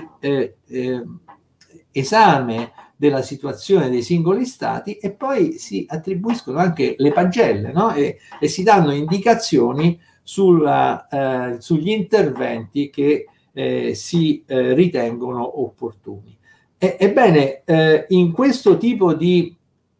indicazioni eh, la chiarezza eh, delle norme è, indispens- è considerata un elemento indispensabile per la dare corpo in modo effettivo alla possibilità che imprenditori di altri paesi si rechino nello Stato considerato per fare i loro investimenti e quindi per produrre eh, maggiore ricchezza. Ecco, è chiaro che in questo, diciamo, molti provvedimenti dell'ordinamento italiano eh, hanno addirittura inserito eh, nei, nei, loro titoli eh, questo richiamo all'internazionalizzazione, alla necessità di eh, eh, aprire la nostra frontiera economica agli operatori stranieri attraverso un'apertura del sistema giuridico, ebbene eh, è, è, un fatto, diciamo così, che questo tipo di elemento eh, non possa essere trascurato eh, dal eh, nostro legislatore anche quando dovrà mettere mano al codice. E devo dirvi che, eh, fra le altre cose, questa raccomandazione del 95, che è, è, è di una straordinaria attualità, eh, prevede alla fine una sorta di checklist, sono 12 punti, eh, in forma di domanda agli organi di governo degli stati aderenti, in, in, base alla quale eh, eh, devono verificare non solo l'utilità eh, dell'approvazione eh, di una certa regola, ma anche i suoi effetti successivi attraverso poi meccanismi come eh, vengono definiti di follow up. Quindi la norma va eh, in un certo senso curata. Ecco, eh, è un qualche cosa che non può essere trascurato nel tempo, no? abbandonato, no? E in questa cura, ecco, io vedo molto l'intervento che può venire fuori dal codice, no? Perché anche eh, il codice dovrebbe preoccuparsi di questo e vi eh, posso anticipare che nella bozza sulla quale eh, stiamo lavorando proprio questa necessità di terapia della norma giuridica eh, dovrebbe emergere chiaramente. Uso il condizionale perché chiaramente è solo eh, un'ipotesi di lavoro eh, sulla quale eh, io insomma sto credendo fermamente e che stiamo portando avanti eh, anche in contraddittorio con il MEF, ma è chiaro che un codice che si occupa semplicemente di un riordino, cioè di mettere in fila una serie di articoli che sono presenti in leggi preesistenti, non avrebbe un grande senso. Quello che si deve fare è un riordino ragionato, un riordino che curi quelle norme e le metta in un contesto direi tecnicamente armonizzato in modo tale che si eliminino quelle lacune dell'ordinamento di cui Donato Donati parlava eh, alcuni decenni or sono. E quindi eh, il tema delle eh, indicazioni che vengono eh, dall'estero è un tema di eh, grande utilità laddove eh, si deve poi avere presenti quali sono gli obiettivi che derivano anche dagli obblighi che ha l'Italia eh, nella partecipazione ai, ai, propri accordi internazionali. Ancora di più eh, i nostri obblighi sono presenti nei rapporti con l'Unione Europea. L'Unione Europea addirittura eh, nell'attuale 342 del Trattato sul funzionamento, che era il vecchio articolo 290, prevede l'elaborazione di guidelines, linee guida sulla qualità redazionale delle norme giuridiche che hanno eh, eh, poi eh, preso corpo in accordi interistituzionali che vengono approvati e eh, diramati agli Stati membri. e questo eh, naturalmente è un ulteriore impegno che eh, andrà eh, mantenuto nel momento in cui eh, si darà eh, concreto corpo all'attività di codificazione. Eh, il processo eh, appunto che passa attraverso queste verifiche è basato sul riconoscimento di un valore fondamentale del linguaggio giuridico, cioè del testo che la norma incorpora, perché per l'Unione Europea questo eh, elemento è di eh, estremo valore. Eh, pensate che ci sono sentenze della Corte di Giustizia le quali eh, indicano eh, eh, un diciamo, passaggio obbligato in ogni eh, processo di interpretazione delle norme nazionali che hanno un'origine europea e eh, oggi con le direttive che hanno eh,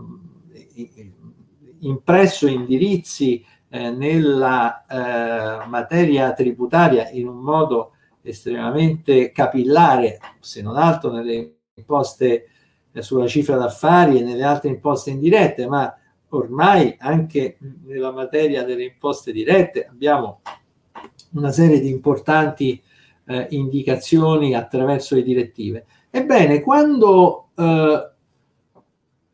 la Corte di Giustizia interpreta una direttiva, deve verificare che quella interpretazione che da, ha dato un altro Stato membro eh, di, fronte, eh, di, fronte, al quale magari è stato promosso il giudizio e poi dà luogo al rinvio pregiudiziale che appunto la Corte è tenuta a, a, a decidere, in quella fase bisogna dare un'interpretazione della norma nazionale che sia coerente con l'interpretazione. Interrompo un attimo, interrompo un attimo perché c'è un Prego. calo, cre- credo di linea, c'è un calo di linea, eh, l'immagine è un po' offuscata. Approfitto, giusto due, due minuti, li prendo io per avvisare i partecipanti che sono molto numerosi, sono circa 300, di cui 75 circa attraverso la piattaforma YouTube e molti di più attraverso la piattaforma Eventbrite, eh, possono dare atto della loro presenza compilando il modulo.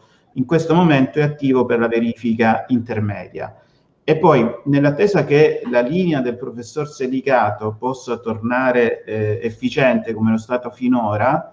eh, è a conforto di ciò che il professor Selicato ha detto, eh, vi riporto quelli che sono i dati a proposito, per, si parlava della preoccupazione dell'Ocse, eh, delle ricadute anche economiche, di quello che sono delle ricadute economiche, dicevo, di una legislazione poco attenta, poco chiara, eh, poco attenta a quelli che sono i diritti del contribuente, è uno studio della Fondazione Nazionale dei Dottori Commercialisti, ha stimato, è uno studio relativo all'anno d'imposta 2017, che il costo complessivo degli adempimenti fiscali per tutte le imprese di professionisti è pari a circa 60,4 miliardi di euro, con un incremento di circa 2,4 miliardi di euro rispetto all'anno precedente,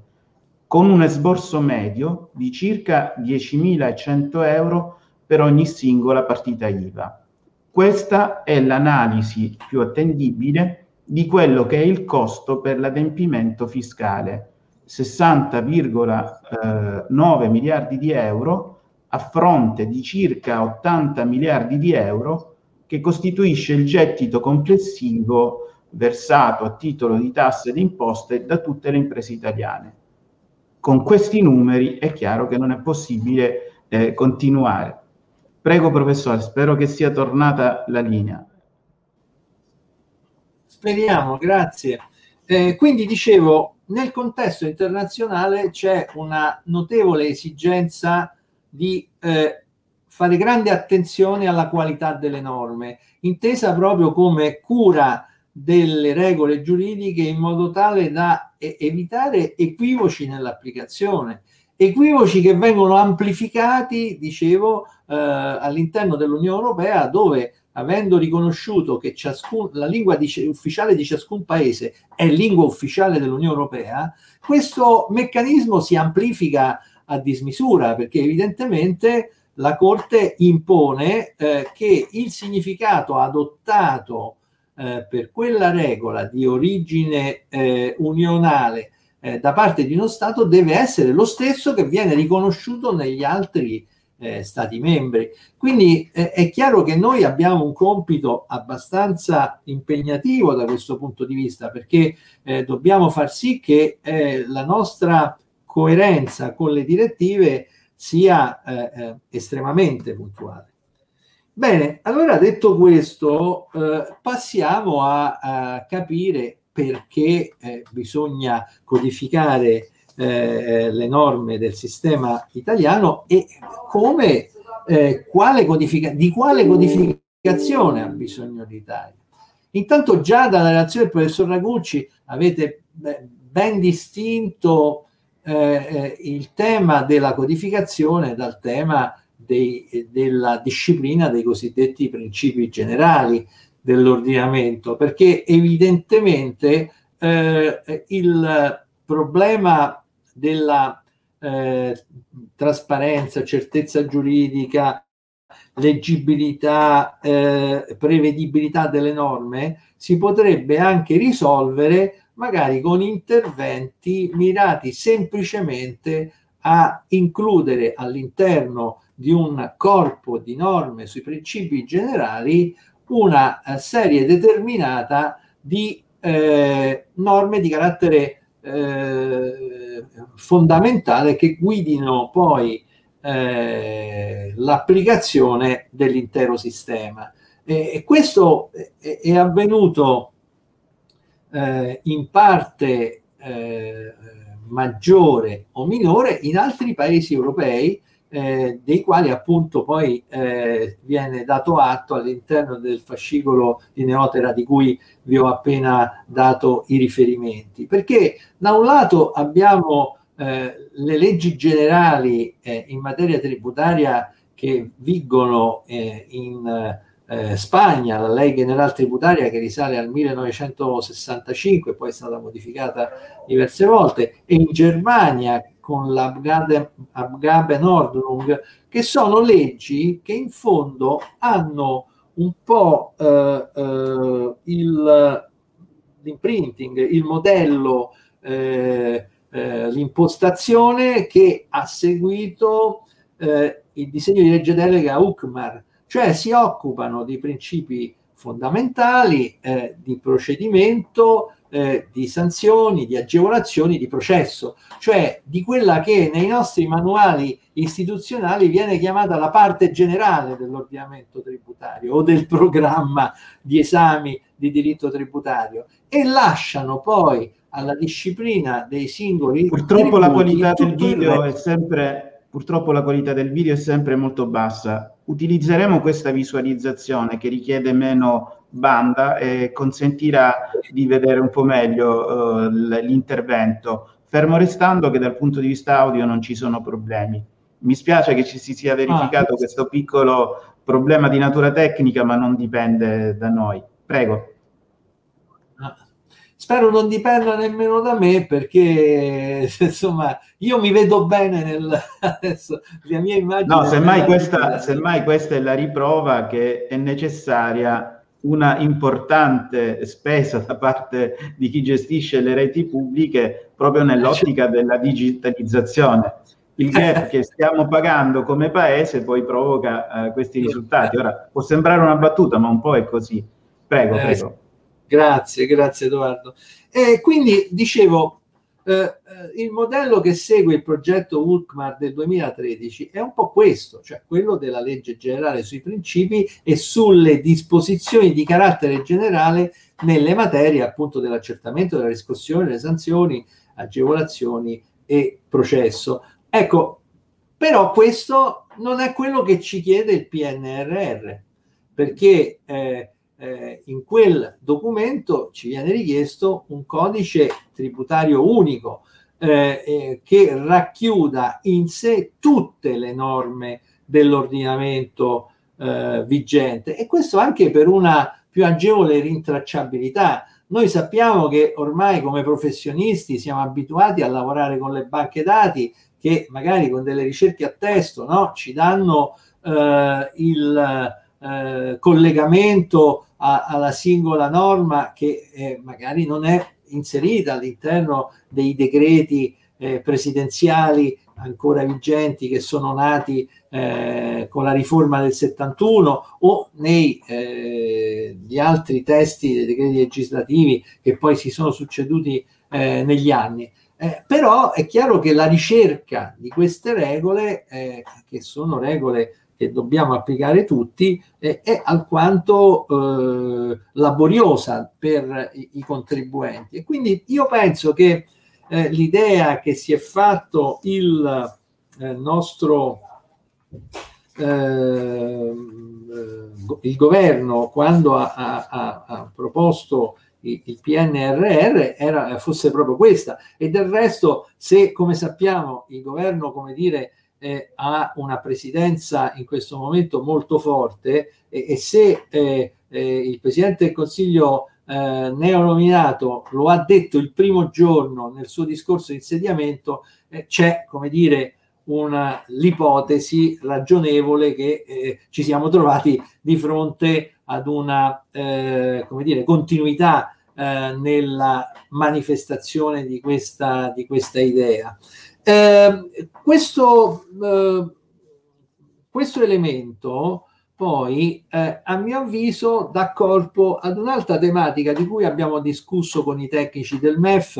e, e sulla quale eh, peraltro eh, non siamo arrivati ad una soluzione. Quindi sicuramente bisogna codificare tutte le norme del nostro ordinamento. Eh, tralascio eh, il fatto di eh, associarmi in modo completo a tutte le perplessità che eh, eh, prima il professor Ragucci ha espresso eh, rispetto alle, all'immaturità della relazione finale del 30 giugno 2021 delle commissioni Camera e Senato con riferimento alla ripartizione del codice. Beh, questo insomma, eh, secondo me non può essere che un eh, elemento di riflessione eh, che eh, però probabilmente non c'è nemmeno ragione di definire oggi, perché all'interno della legge di delega non è detto che noi dobbiamo stabilire quali siano i libri no? Eh, che comporranno eh, questo codice. E, e, e, noi ecco ci stiamo orientando in questo senso anche perché più margini eh, ci sono all'interno della legge delega più possibilità come dire di curare l'ordinamento tributario con quel criterio che ho eh, evidenziato in precedenza avrà il governo nel momento in cui la delega sarà poi eh, attribuita. Quindi eh, il fatto di essere stati eh, in questa relazione così eh, precisi, secondo me è, è, è, un qualcosa che è andato anche oltre eh, l'esigenza specifica. Eh, ma poi ecco su, sulla, condiv- su, sulla, condivisibilità insomma manifesto il pieno accordo su quello che ha detto il professor Ragucci. E, e quindi eh, diciamo un, un progetto di codice unico tributario che dovrebbe essere basato su una sua autonoma legge delega. Qui eh, poi ci sarà eh, la, la, parte successiva di, di questo eh, seminario in cui si tratterà della riforma eh, dell'IRPEF, eh, come mi pare, eh, e quindi diciamo eh, non è il mio compito entrare nel merito di queste idee di riforma che poi si, non riguardano la struttura eh, formale delle regole, ma i contenuti, no? E questi sono aspetti, diciamo, politici piuttosto delicati, ma anche aspetti di bilancio, perché poi per finanziare le riforme di quel tipo lì eh, ci vogliono i soldi, ci vogliono gli stanziamenti che non si sa fino a che punto eh, poi arrivino. Ma quello che voglio dire eh, sul punto della codificazione è che il codice unico tributario ha bisogno di una sua legge delega. Io credo che bisogna ecco, diffidare da ipotesi di accorpamento. Eh, oggi abbiamo già, come dire, sul tavolo, oggi pomeriggio, abbiamo tre leggi delega, no? Abbiamo la legge delega sul codice unico, ma abbiamo la legge delega eh, sulla giustizia tributaria, abbiamo la legge delega per la riforma, eh, che poi non è una riforma a 360 gradi, ma più o meno è una riforma dell'IRPEF con qualche eh, diciamo, eh, integrazione che serve soprattutto alla politica, diciamo poi le cose come stanno, per ehm, come dire, ottenere qualche consenso in più eh, sul piano della eh, condivisione del programma ma eh, il, il, problema del codice è un problema che eh, a mio avviso si deve porre in modo, non vorrei dire pregiudiziale, ma quantomeno preliminare rispetto a tutti gli interventi che si vogliono fare. E fra l'altro l'unicità del codice, unita alla sua costante modificabilità attraverso questa struttura informatica che eh, eh, si prevede di dover approntare, eh, consentirebbe, e speriamo consentirà nel futuro, di eh, fare tutte le modifiche sostanziali che si vogliono fare, ma farle all'interno di un'impalcatura, direi, eh, basandosi, appoggiandosi sulle delle fondamenta estremamente solide. Eh, faccio un ultimo eh, riferimento e poi eh, concludo il mio intervento. Non vorrei, fra l'altro, avere utilizzato troppo tempo di quello che eh, ehm, invece eh, eh, maggior tempo di quello che invece mi sarebbe toccato. Però vorrei toccare il tema dello statuto. Lo statuto è un tema che sta molto a cuore dell'Anti e questo eh, se non altro perché il padre dello statuto del contribuente è, eh, è stato Giovanni Marongiu, già presidente, poi presidente emerito dell'associazione che eh, nel momento in cui eh, ha, ha, svolto attività parlamentare l'ha portato avanti con eh, mirabile eh, diplomazia, equilibrio ed è arrivato, e, e questo ce l'ha detto lui stesso in mille occasioni, ed è arrivato al massimo che fosse possibile eh, vent'anni eh, fa, 21 anni fa. No? Eh, questo mi aiuta diciamo, a, a, chiarire la mia posizione, che non è certo di dissenso nei confronti del professor Marongiu e ci mancherebbe altro, ma soltanto per manifestare il fatto che come eh, negli studi che eh, l'Anti ha fatto per i vent'anni eh, di vita dello statuto viene eh, ampiamente riportato,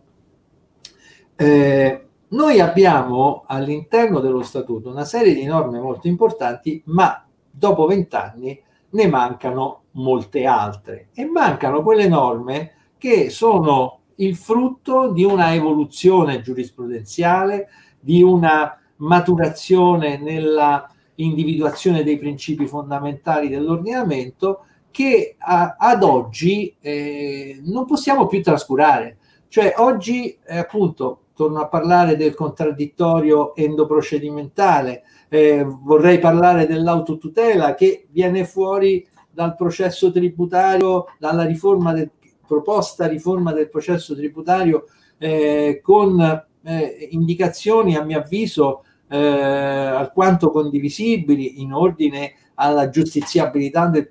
del provvedimento di diniego, sia pure eh, diciamo a determinate condizioni. Eh, quindi ci sono eh, molti elementi nuovi che eh, arricchirebbero la base dei diritti fondamentali del contribuente e che probabilmente se fossero stati maturi vent'anni fa eh, il professor Marongiu non avrebbe eh, mancato di eh,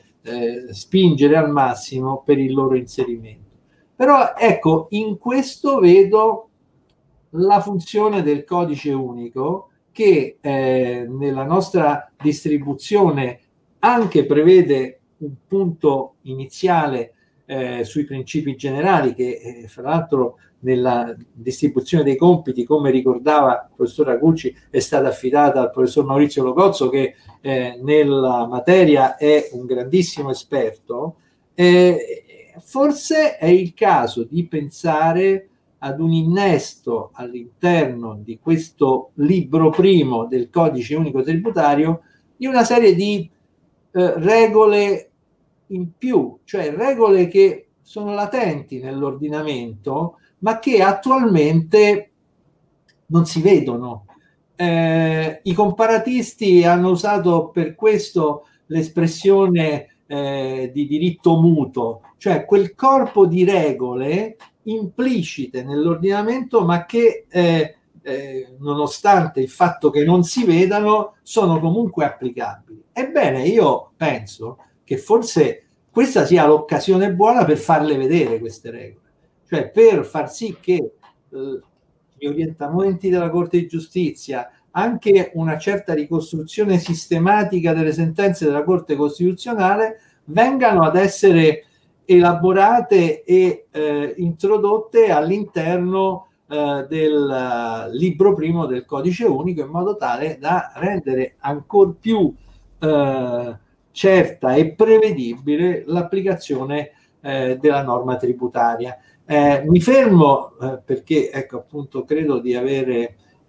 non solo esaurito il tempo ma anche la pazienza, e, però ovviamente resto a disposizione di tutti. Grazie.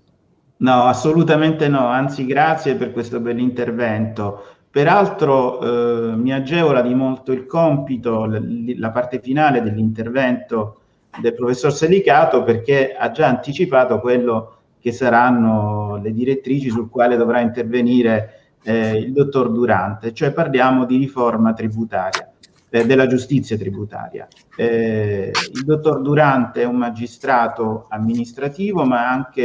eh, presidente di sezione eh, della mh, Commissione tributaria provinciale di Cosenza. Eh, non rubo altro tempo al dottor Durante, prego, abilito il microfono però intanto, anzi lo deve abilitare.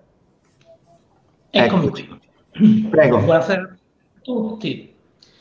Eh, mi, mi, mi, mi, torna particolarmente ardua prendere la parola dopo due relazioni così chiare, così precise, così puntuali e poi rese in maniera mirabile da due relatori certamente eh, fuori dalla, eccezionali, fuori dalla, dalla regola. Mi voglio comunque riconnettere a quello che è stato detto sinora, certamente in maniera più mirabile di quanto io sia in grado di fare, in tema di pregiudizialità del codice. Eh, ha detto oh, molto bene chi mi ha preceduto che oggi la priorità e la pregiudizialità in relazione alle riforme che si paventano e che si profilano è quella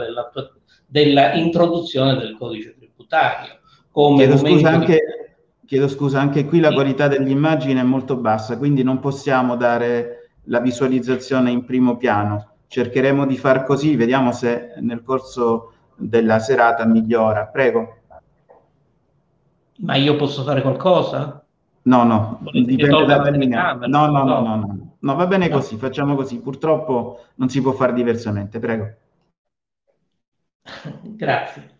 Eh, dicevo, la pregiudizialità del codice come momento di, di sintesi, di composizione, di eh, ordino della uh, materia tributaria e anche di organizzazione secondo comparti omogenei e secondo un ordine di priorità. Questa poi è la filosofia e la ragione per cui eh, negli ordinamenti giuridici è apparsa la, e, si è, a, eh, e si è imposta la, la tecnica della codificazione rispetto alle tecniche precedenti invece della uh, normazione improvvisata della pandemia. Uh, nell'ambito della uh, pregiudizialità del codice che è stata propugnata sinora, io darei anche un punto di riferimento, che è la centralità del contraddittorio. Lo ha detto il professore Ragucci, lo ha ripetuto il professore Selicato. La centralità del contraddittorio, guardate, a mio giudizio è la prima vera riforma utile per la giustizia tributaria perché contraddittorio non è soltanto un istituto di carattere procedimentale e sostanziale che consente al contribuente di far valere le proprie ragioni, amministrazione al fine di portare il più possibile quelle che saranno le decisioni dell'amministrazione verso i propri desiderati. La, il contraddittorio diventa l'elemento portante e fondante del processo eh, il processo tributario, finché non, non, ne sorgerà un altro, io spero che almeno in questi termini non ne sorga un altro, è un processo affine a quello amministrativo. Io conosco abbastanza bene quello amministrativo, sono 25 anni che faccio giudice amministrativo, ne ho fatto per 5 giudici civile e penale, per cui un minimo di comparazione riesco a farla anche rispetto a quegli altri ordinamenti. Il, giudice, il, il processo amministrativo è un processo connotato da un agilissimo momento dibattimentale perché? Perché la fase istruttoria del processo è assorbita dalla fase procedimentale del contraddittorio. Per cui tutto quello che si è formato nel contraddittorio con le parti viene acquisito dal giudice come l'evento preesistente già certa, come prova precostitumentale e ai fini dell'istruzione probatoria fare il giudice? Acquisire di più. E, acqu- e tutto questo comporta che cosa? Anzitutto una maggiore celerità e capacità del giudizio di penetrare quelli che sono i profili veramente importanti della controversia della materia trattata. E secondariamente questo comporterà un abbattimento enorme dei tempi di giustizia. Se noi diamo un'occhiata a quello che avviene negli altri sistemi del nostro ordinamento e noi registriamo oggi un, non voglio dire fallimento, ma certamente un momento in cui l'idea dibattimentale dell'amministrazione della giustizia mostra la corda e mostra la corda dinanzi all'eccesso di eh, cause che vengono portate dinanzi alla giustizia stessa e di fronte ai tempi troppo dilatati che poi eh, viene, vengono assunti ai fini della decisione. Cioè un'istruzione che viene scaricata tutta nel dibattimento processuale, tutta all'interno del dominio del eh, giudice eh, civile o penale, perché voi sapete che poi dall'89 quello che era un processo istruttorio è diventato un, proce- un processo dibattimentale anche nell'ambito del eh, rito penale, ha appesantito molto il nostro processo, ha reso più lunghi e più incerti i tempi di definizione, ha portato nel penale eh, a, a, che eh, la prescrizione divenisse poi un vero e proprio moloch, un istituto su cui oggi si, si, si registra uno scontro quasi eh, di, di, di religioni tra, tra, opposte visioni e che è dovuto appunto a questi tempi dilatatissimi del processo che sono dovuti ad indagini preliminari che eh, tendenzialmente sono senza fine al momento in cui, anche al momento in cui queste vengano a scadere, non vi sono meccanismi seri per imporre una chiusura al pubblico ministero o comunque una formalizzazione delle stesse ma poi la necessità di riportare nell'ambito del dibattimento tutto quello che è il materiale acquisito nella fase istruttoria. E, guardate che nello stesso processo civile oggi si va verso di più, sempre più verso una formalizzazione preventiva dell'istruzione probatoria mediante tecniche di eh, rinvio all'opera congiunta dei difensori ai fini dell'acquisizione delle prove preventivamente o anche nel corso della celebrazione del processo civile stesso. Quindi, ripeto, io credo che nell'ambito della pregiudizialità del codice, così eh, eh, eloquentemente esplicata da chi mi ha preceduto, occorre dare una priorità alla fissazione delle regole che rendano centrale nella materia tributaria e nel procedimento tributario il contraddittorio. E questo io sono sicuro che renderà molto più eh, vitale non soltanto il procedimento, ma lo stesso processo penale e lo stesso processo tributario. Venendo alla tematica che mi sono ritagliato, io oh, voglio premettere che, eh, come chi mi conosce sa, mi piace parlare chiaro ed esprimere quello che penso senza troppi giri di parole. Pertanto, ehm, quello che sarà l'oggetto della mia uh, breve eh, relazione, che poi ho anche affidato ad uno scritto che porrò a disposizione del, eh, degli amici eh, Palasciano e Ferragina, riguarda eh, le conclusioni più che altro che, eh, sono, a cui è giunta la commissione di studio interministeriale per la riforma della giustizia tributaria. Noi sappiamo che è stata da, res- da poco resa pubblico l'oggetto e il contenuto di questa relazione, che è stata istituita appunto di, dai due ministri della giustizia e del MEF per eh, l'elaborazione di proposte di interventi organizzativi e normativi volti a deflazionare e ridurre i tempi di definizione del contenzioso, del contenzioso tributario ovviamente.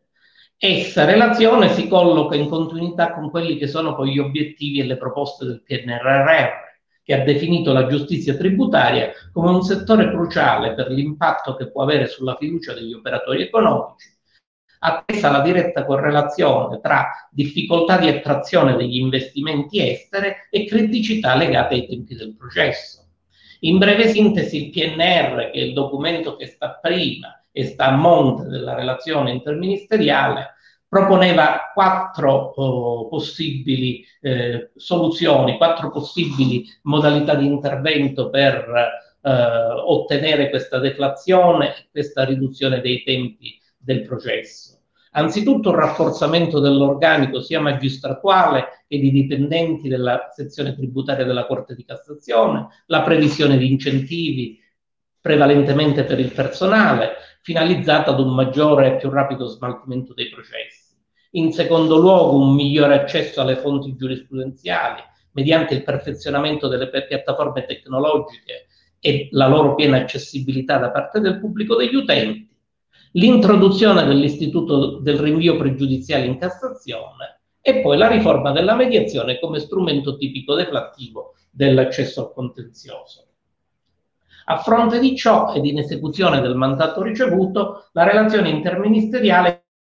individuare direttrici di intervento utili a migliorare la qualità della risposta giudiziaria e a ridurre i tempi del processo. Esse sono, eh, esse consistono nell'ampliamento del contraddittorio nel ricorso all'autotutela,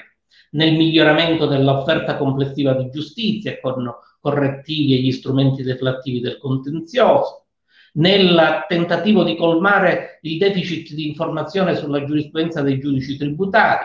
nel rafforzamento spe- della specializzazione dei giudici stessi, nel consolidamento al tempo stesso della loro indipendenza, nell'apprestamento di migliori difese processuali degli interessi in gioco e infine nel miglioramento dell'offerta di giustizia all'interno del giudizio di legittimità, quindi presso la Suprema Corte.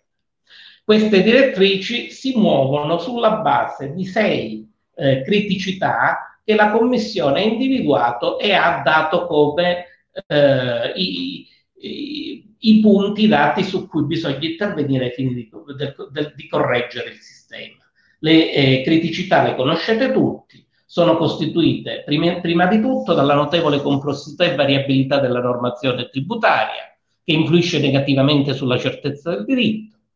dalla mole del contenzioso tributario, dal deficit di conoscenze attorno alla giurisprudenza di merito, dalla durata del processo, all'insufficiente livello di specializzazione dei giudici e a una diffusa percezione di imperfetta indipendenza dei giudici tributari. Notate tutti che le prime tre criticità non riguardano stricto senso l'amministrazione della giustizia, le prime due, notevole complessità e variabilità della normazione e mole del contenzioso, riguardano l'ordinamento sostanziale e il sistema fiscale nel suo complesso. La terza, poi, il deficit di conoscenza della giurisprudenza di merito, se esiste, e attiene all'organizzazione e alla qualità dei sistemi informativi posti a disposizione dal MEF e comunque sia sembra destinata a deflettere una volta che sarà completamente digitalizzato il processo, cosa che è stata avviata soltanto da pochi mesi. E invece sono eh, strettamente afferenti alla materia processuale gli altri tre punti indicati come dolenti dalla Commissione e sono, li affront- cerchiamo di affrontarli tutti e tre. Il primo è la durata dei processi. È ovvio che affinché la durata del processo costituisca un problema, esso deve essere eccessivo. Ora, allo stato attuale e secondo i dati stessi che fornisce la Commissione di studio interministeriale, è che vi sia una durata eccessiva dei processi tributari e non appare riscontrabile per l'80% delle cause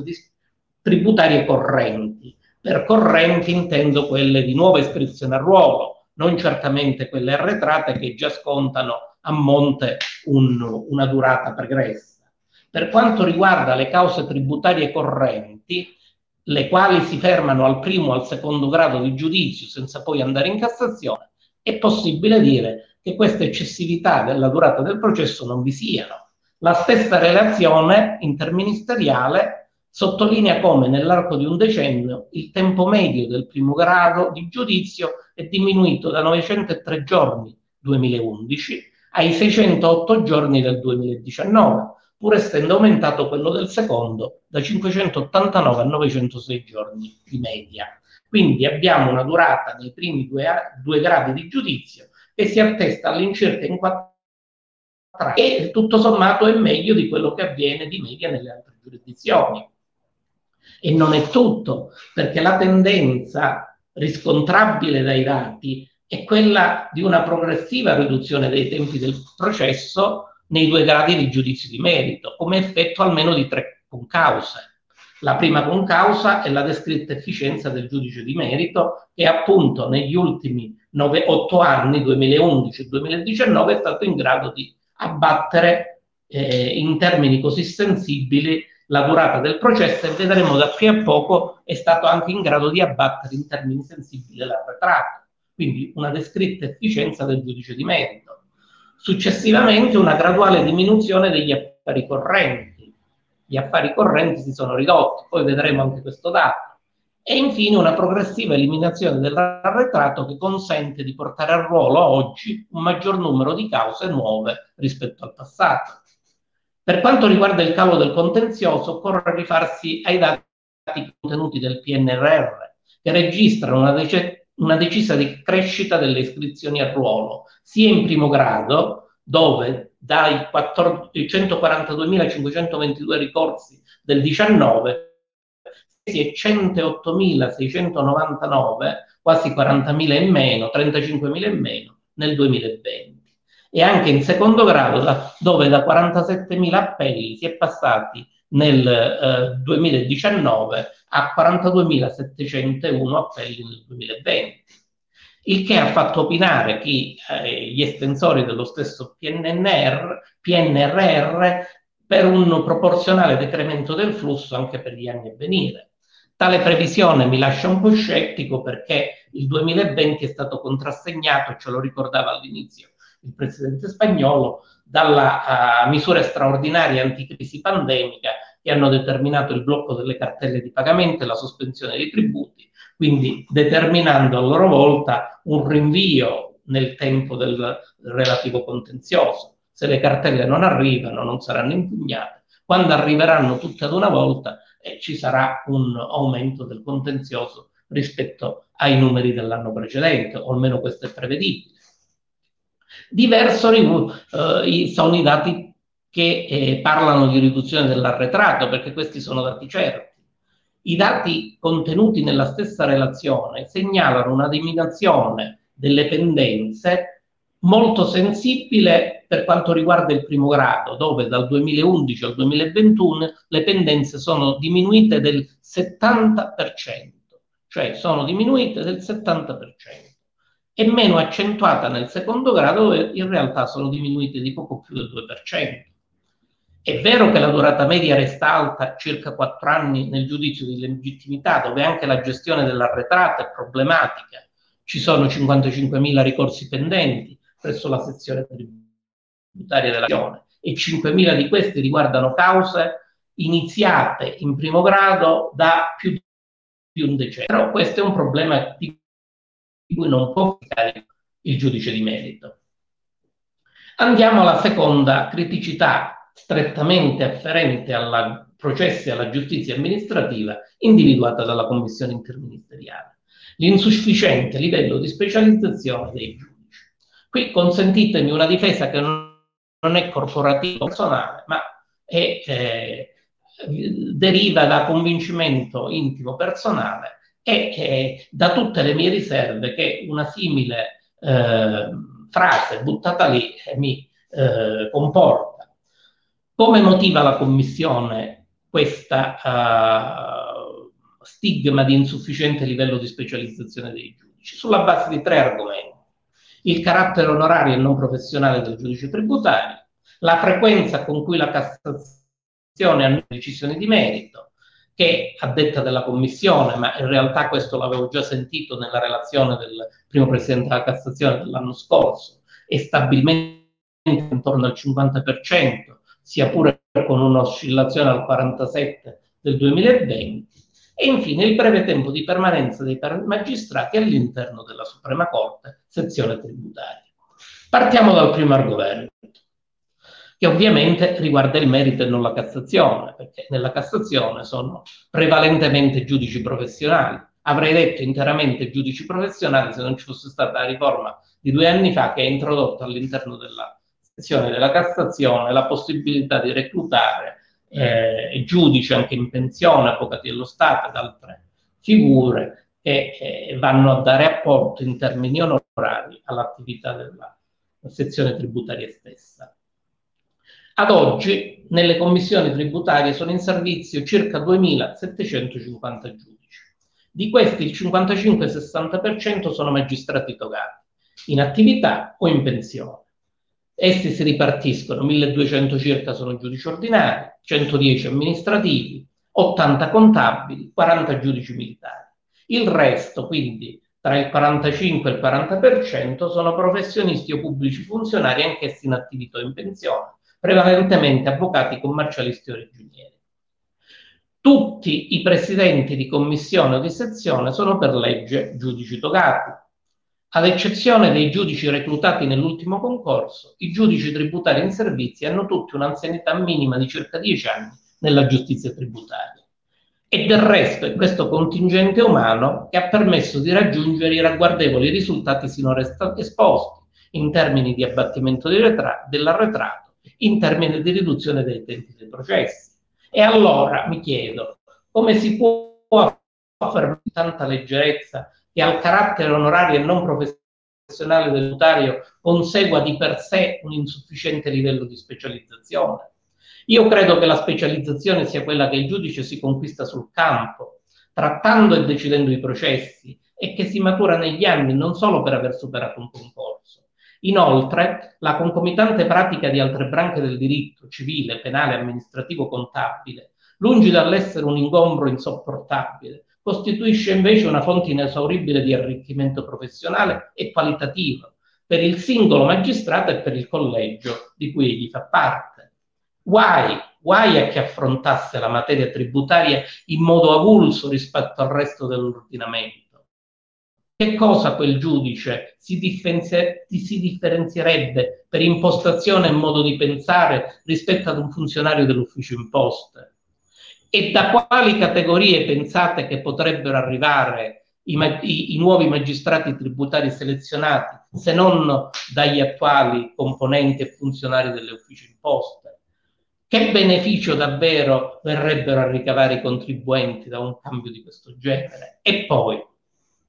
davvero qualcuno pensa che la giustizia ordinaria, la giustizia per eccellenza, sia del tutto appannaggio di giudici professionali? Si disconosce l'apporto massiccio dei giudici onorari che oggi nel penale, nel civile e presso la stessa sezione tributaria della Cassazione trattano e decidono anche in forma monocratica il contenzioso riguardante settori quantomeno di pari importanza rispetto a quello tributario per la vita sociale e per la vita economica del paese. I fallimenti, le esecuzioni, la cognizione su molti delitti. E noi abbiamo una giurisdizione tributaria ordinaria che attualmente grandissima parte in mano a funzionari ordinari, a, a magistrati ordinari, i quali se venissero meno o se si ammutinassero determinerebbero la paralisi della giustizia ordinaria. Passiamo poi all'altro punto, l'elevato tasso di annullamento in Cassazione. Anche questa è un'enunciazione che, anche se fosse verifica nelle sue eh, dato di fondo, non può essere utilizzata come un dogma e peggio ancora come una clave nei confronti di chi, fa, chi esercita funzioni di merito. In primo luogo, quello che non mi è chiaro da questa percentuale è se essa tenga conto dell'ingente numero di ordinanze di inammissibilità che la Corte di Cassazione pronuncia quotidianamente sui ricorsi ritenuti immeritevoli di essere portati in udienza, cioè uno stock che è fatto al netto o è fatto all'ordo delle ordinanze di inammissibilità è evidente che ad ogni pronuncia di inammissibilità corrisponde una conferma della sentenza d'appello impugnata. Viene poi obliterato il fondamentale dato per cui le sentenze di secondo grado impugnate per Cassazione costituiscono una minoranza pari a circa il 20% del totale e ciò significa che se anche la metà di queste fosse annullata, le commissioni tributarie regionali avrebbero deciso in via definitiva il 90% del contenzioso loro devoluto l'80 perché resta, eh, si forma il giudicato in secondo grado e il 50% del 20% devoluto in Cassazione perché su quello c'è conferma, quindi 90%. In non si tiene conto di un altro aspetto, che è, è, è quello relativo per un verso alla serialità di molti filoni giurisprudenziali, per altro verso all'alluvionalità ed estemporaneità che connota la, spesso la normativa fiscale e per altro verso ancora al carattere ondivago della giurisprudenza di legittimità. Voglio dire che se una nutrita serie di cause è decisa in fase di merito secondo un'interpretazione fondata su un certo orientamento della Suprema Corte e poi quell'orientamento viene meno, tutto quello stock di sentenze, ove impugnate, sono destinate al macero. Pensiamo a quello che si è detto sul contraddittorio, pensiamo a quello che si è detto in materia di cartolina di ritorno eh, ai fini della eh, ammissibilità dell'appello. Pensiamo alle questioni che si sono agitate in merito alla rappresentabilità, alla possibilità che eh, eh, la, la, l'Agenzia dello Stato eh, riscossione potesse, possa essere rappresentata in giudizio da avvocati di libero foro. Queste situazioni ondive, che ne potrei dire tante altre, hanno determinato che esistono stock di sentenze di, primo gra- di secondo grado che sono state impostate sulla base di un filone giurisprudenziale poi andato recessivo. È ovvio che queste, impugnate, andranno in blocco, tutte quante riformate, ma io non vedo che vi sia una particolare colpa addebitabile a qualcuno. Anzi, probabilmente l'introduzione del rinvio pregiudiziale in Cassazione, ipotizzata dal Piano Nazionale di Resilienza e Ripresa, potrebbe essere, anzi probabilmente è uno strumento veramente decisivo al riguardo. Infine, sul breve tempo di permanenza dei magistrati presso la sezione tributaria della Cassazione, devo soltanto osservare che è un problema anzitutto di organizzazione. Se si ponessero le condizioni per lavorare ivi con tranquillità, i magistrati non scapperebbero da quella sezione, dopo essersi specializzati in una materia così affascinante. Oggi obiettivamente chi va in sezione tributaria? Va chi arriva da neofito in Corte di Cassazione perché non può ambire ad altro. Mettiamo strumenti organizzativi in Cassazione che facciano sì che quella determinata eh, sezione funzioni con ritmi e con modalità lavorative più consone, più degne rispetto a quella che è la funzione giurisdizionale. Infine, la terza criticità che affronta la Commissione è quella di una diffusa percezione di un'imperfetta indipendenza dei giudici tributari. A prima acchitto, di prima acchitto dovrebbe essere la criticità più semplice da, da affrontare, perché quando mi si descrive l'imperfetta indipendenza con, in termini di percezione, sia pure diffusa, ma di percezione e non di concretezza, uno dovrebbe dire, beh, basta allora modificare la percezione della realtà perché la realtà è sicuramente diversa. D'altro canto, dove impingono i dubbi della Commissione? Impingono su due questioni. Una è la modalità di determinazione dei compensi dei giudici e l'altra è l'assenza di un ruolo organico di funzionari in capo al Consiglio di Presidenza di Giustizia Amministrativa. Quindi queste due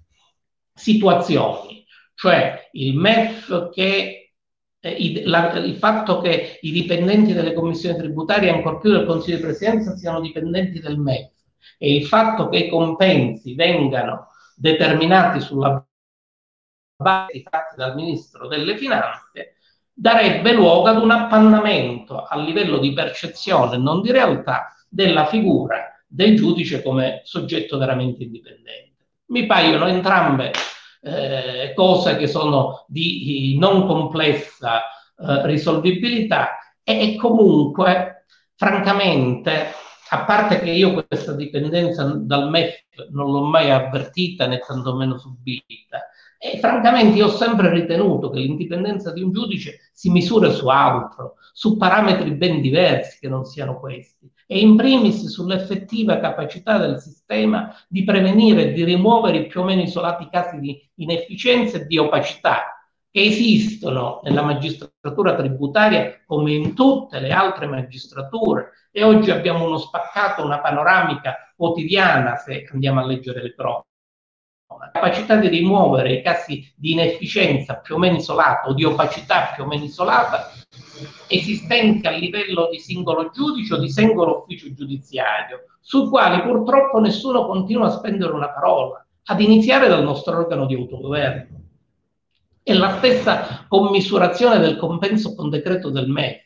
che si giustifica certamente per il fatto che, attesa la natura volontaria e non esclusiva del servizio prestato, non è certo possibile operare un'equiparazione tra il compenso del giudice tributario e lo stipendio del giudice eh, professionale, sottoponendo quindi quel del compenso determinato con decreto alle regole della contrattazione collettiva o della rivalutazione periodica. Ma se questo fosse considerato un bonus, che facesse un decreto il Presidente del Consiglio, che fosse demandato a un DPR, quindi a un atto del supremo garante dell'unità nazionale, il capo dello Stato. Non vedo quale possa essere il, il, il, reale problema su chi determina se una sentenza banca 20 euro, 40 euro, 80 euro, 100 euro. Andiamo ora alle proposte della Commissione, perché fatta questa analisi la Commissione dà conto dell'esistenza nel proprio seno di due divergenti opinioni. Quella di chi vorrebbe limitarsi ad apportare modifiche più o meno profonde allo stato attuale delle cose e quella di chi propende per l'istituzione ex novo di una magistratura è composta da circa 500 giudici professionali con accesso esclusivamente per concorso. Viene scartata e in realtà senza molte spiegazioni, se vogliamo, la soluzione di devolvere la materia tributaria ad apposite sezioni dell'autorità giudiziaria ordinaria o della Corte dei Conti, che probabilmente era forse quella più coerente rispetto al panorama eurounitario, laddove la giustizia tributaria è prevalentemente affidata o al giudice ordinario o al giudice amministrativo, non ad un terzo giudice. Comunque viene scartata e a me la cosa non, non può che far piacere. Tuttavia, l'istituzione di una nuova magistratura togata pone non poche perplessità a livello di legittimità costituzionale, che non dico io, ma che in seno alla Commissione sono state portate primo tra tutti dal primo Presidente della Corte di Cassazione e la, Corte, e la Commissione deve dar conto di queste, come dà anche conto dell'opinione opposta espressa dal Presidente emerito della Corte Costituzionale, professor Franco Galli. Inoltre non è chiaro come 500 giudici da reclutare potranno fare di più, se non anche di meglio, rispetto a quanto oggi fanno 2750 giudici, che saranno pure a tempo non pieno, ma che hanno tutti un'esperienza pluriennale nella materia. Si è pensato quindi,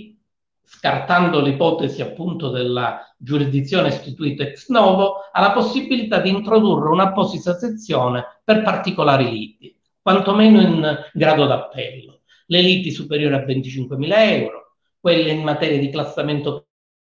doganale e accise,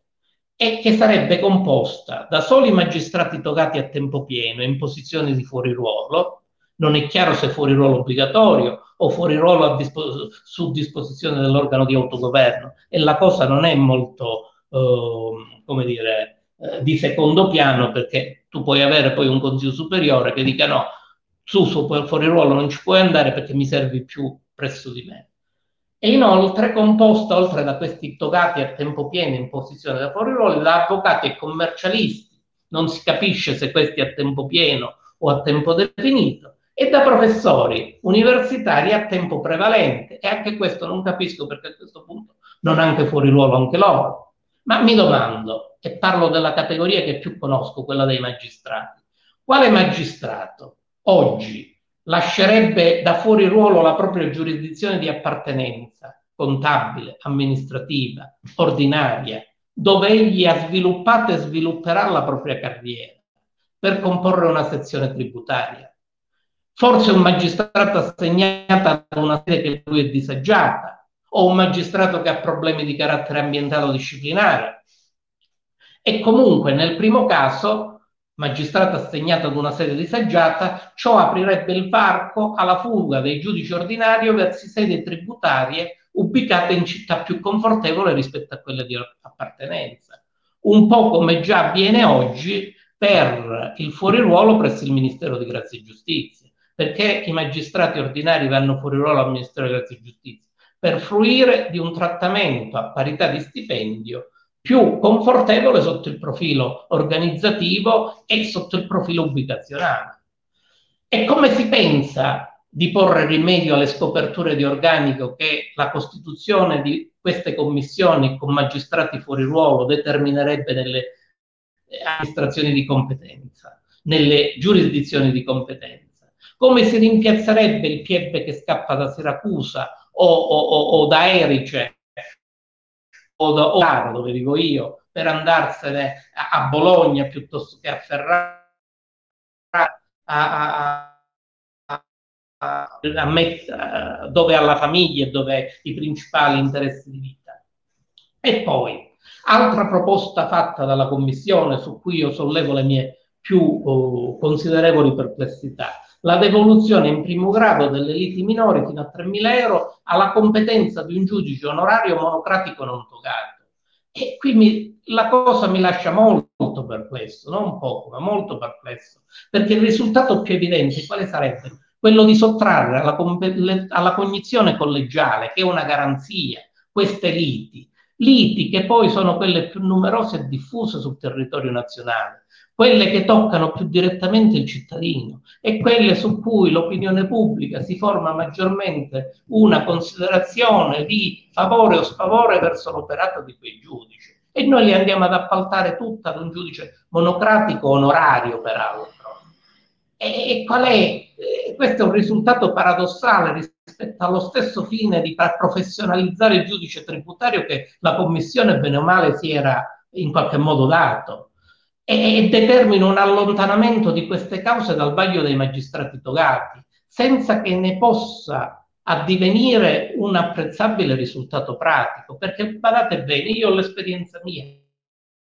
decidiamo ciascun magistrato 12 cause a riunione, a seduta. A Catanzaro ne decidiamo dalle 10 alle 12 e poi pensate che un giudice monocratico potrebbe decidere ove fosse monocratico un numero maggiore di queste cause. E che qualità darebbe, che qualità offrirebbe se si proponesse di decidere, proprio perché magari pagato a cottimo, 80 cause al mese? Ma quale tipo di garanzia avremmo e in assenza di una valutazione collegiale, in assenza di una presenza totale in un collegio? E tra l'altro io vi invito a guardare l'esperienza civile, dove non parlo delle decisioni monocratiche dei, dei, dei eh, dei giudici ordi- eh, non togati, degli ex vicepretori onorari. Parlo delle decisioni monocratiche dei giudici togati, laddove io sento avvocati che si lamentano continuamente della contraddittorietà di tesi aff- uh, avanzate da singoli magistrati della stessa sezione che comporta un continuo ricorrere alla Corte d'Appello per appellare decisioni che non sono omogenei solo perché non prevengono dallo stesso collegio e non vedono un presidente che sia in grado di fare il presidente, il quale in qualche modo renda omogenea e conforme l'azione giudiziaria del, di tutto quanto il plesso. Brevissime conclusioni perché so di avere ecceduto e probabilmente anche seccato. Uh, io non sono dell'idea, non sono candido e non sono dell'idea che viviamo nel miglior modo possibile, anzi tutt'altro. Però prima di dire che le cose non vanno bene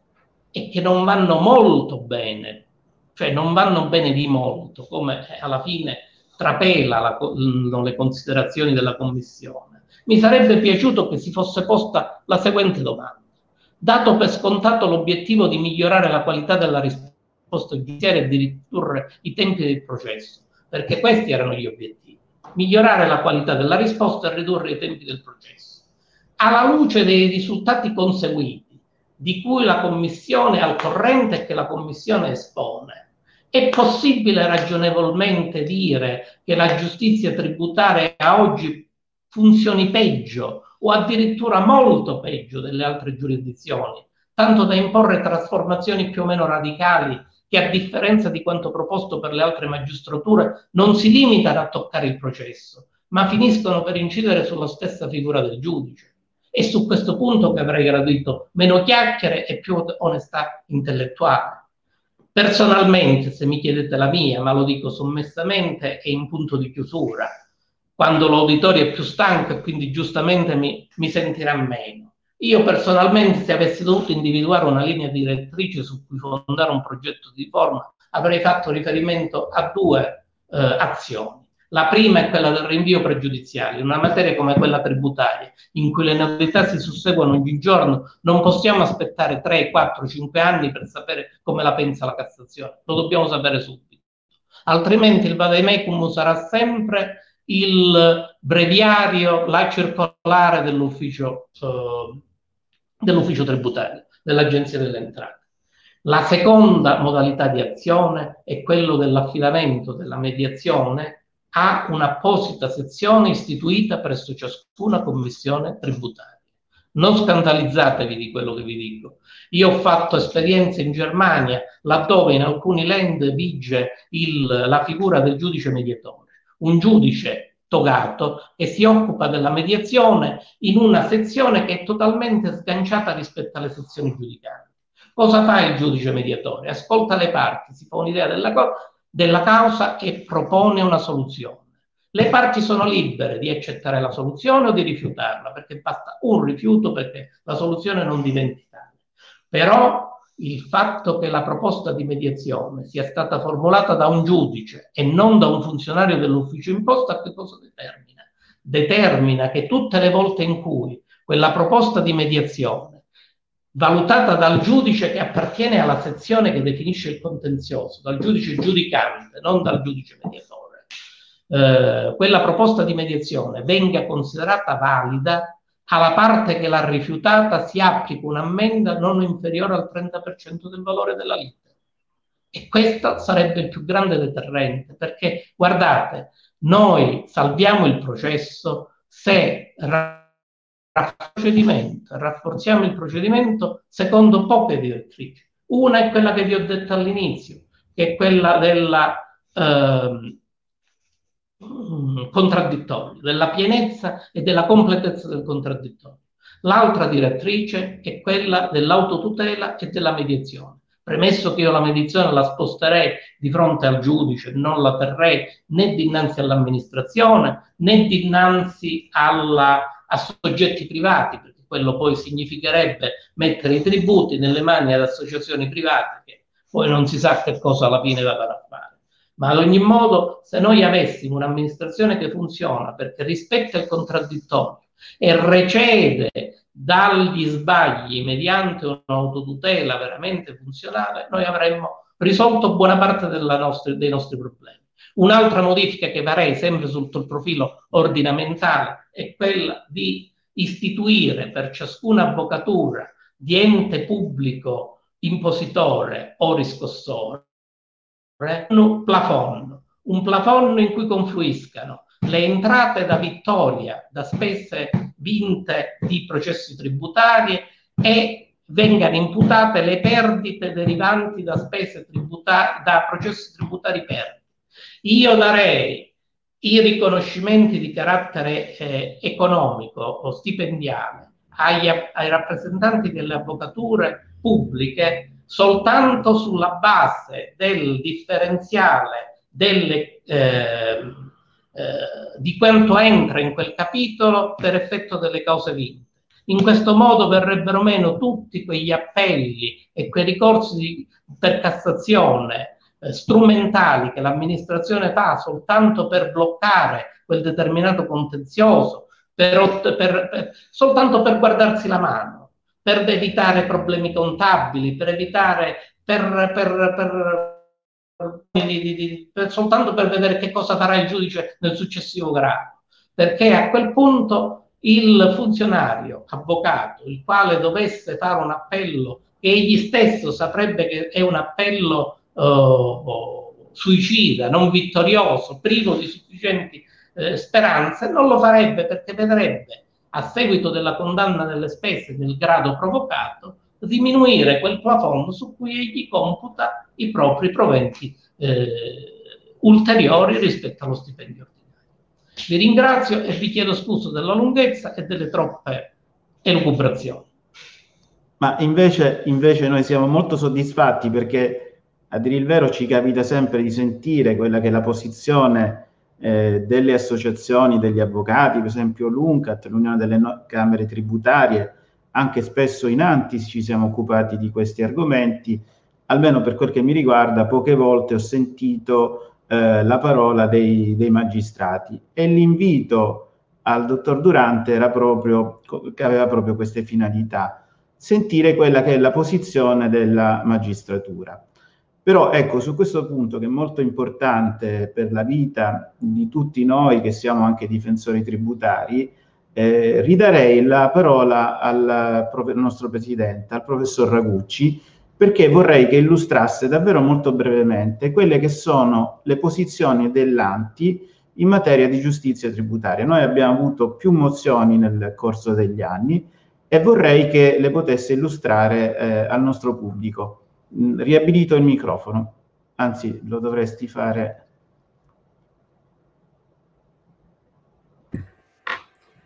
Grazie Edoardo. Beh, eh, devo iniziare questa mia breve intervento esponendo la stessa e simmetrico imbarazzo che eh, molto cortesemente è stato manifestato dal, dal, eh, da chi mi ha preceduto eh, nel prendere la parola dopo un'analisi così attenta, così articolata e motivata ehm, e in buona parte nelle, nelle parti, diciamo, eh, nella parte construence condivisibile eh, del, dello stato attuale degli studi sulla riforma della Commissione tributaria. Eh, beh, certo, eh, noi dell'Associazione Nazionale Tributaristi ci siamo accostati al tema della riforma eh, da molto tempo, è uno dei grandi cavalli di battaglia della nostra associazione, la quale eh, nel 2009 ha adottato a Trieste una prima eh, mozione eh, generale sotto impulso del eh, poi presidente, poi infine presidente emerito eh, Gianni Marongiu, la cui prima caratteristica è stata quella di auspicare un intervento eh, di ampliamento della quota di magistrati di carriera nelle commissioni eh, regionali, ehm, mantenendo in una fase quantomeno iniziale inalterata la composizione per le, per le commissioni provinciali. Eh, il, ehm, il, ragionamento svolto dal eh, presidente Marongiu era ispirato a considerazioni di buonsenso e non passava attraverso l'attenta verifica di elementi quantitativi eh, quali una commissione o un magistrato preparato eh, come il, il, dottor Durante eh, possono raccogliere. E le considerazioni di ordine eh, di buonsenso eh, che ispiravano la proposta erano le seguenti e si riteneva che un rafforzamento della quota di eh, professionalità, se mi posso esprimere in questo modo, eh, portato alla, alla composizione, alla, alla, formazione dei magistrati che concorrono alle commissioni di secondo grado, avrebbe rappresentato una miglior, la miglior forma possibile di filtro eh, all'accesso eh, a beneficio della Corte di Cassazione. Il miglioramento della qualità del contenuto delle decisioni di secondo grado avrebbe potuto operare in questa direzione. Laddove la, conser- la conservazione dell'attuale composizione nel primo grado avrebbe mantenuto eh, una caratteristica eh, giudicata non deteriore eh, della, della, magistratura tributaria che dal concorso di figure professionali eh, le più disparate ed integrate eh, ricava anche eh, informazioni, nozioni e percezioni anche della, della, della, della, profondità e della consistenza della domanda di giustizia, eh, quali si riteneva eh, che si potesse eh, appunto continuare a recepire. Eh, devo dire che questa proposta è stata ehm, recuperata dal primo presidente della Corte di Cassazione nella eh, discorso inaugurale dell'attuale eh, anno giudiziario, eh,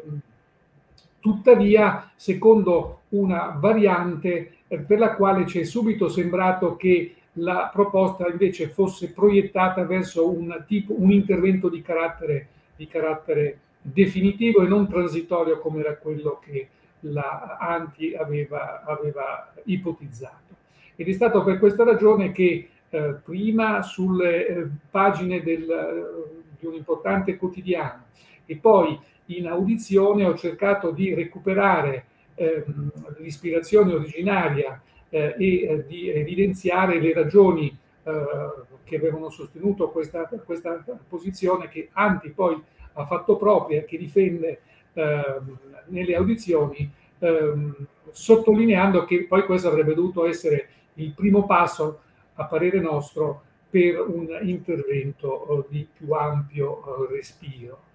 ora, eh, ripeto, la nostra associazione non può entrare in una serie di dettagli né affrontare né farsi carico, vorrei dire, di una serie di fondate obiezioni che invece derivano dalla ehm, valutazione di eh, componenti eh, e di interessi ehm, diciamo, che si esprimono all'interno della, della, magistratura. E quindi le proposte sono sempre d'ordine generale, sono di orientamento. Ed è um, una caratteristica della nostra associazione quella di non spingersi fino a una formulazione di un articolato, eh, eh, di una proposta articolata e dettagliata che ehm, a parere degli organi nazionali eh, potrebbe, anzi avrebbe la controindicazione di orientare l'associazione verso proposte caratterizzate da una, da una, da una um, particolari orientamenti eh, o partitici o politici da cui l'associazione non può, eh, non, a cui l'associazione non può accedere. Si tratta peraltro di un'associazione eh, di carattere ehm, composito interprofessionale che riunisce sia figure giuridiche le più diverse, dottori commercialisti e avvocati, e che poi vede al proprio interno rispettatissimi componenti provenienti dalla, dalla magistratura. E quindi questa è un po' la ragione per la quale ci muoviamo per grandi, per grandi obiettivi.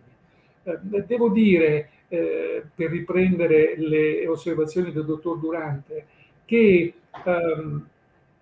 anche da parte nostra un secondo punto diciamo, di incontro con, con, con le, le, opinioni e le valutazioni da lui compiute eh, ci trova soprattutto per l'intervento relativo al rafforzamento del procedimento in chiave di eh, potenziamento del contraddittorio in funzione di una valutazione critica dell'operato dell'amministrazione finanziaria. È un fenomeno che è, è un meccanismo che l'ordinamento tributario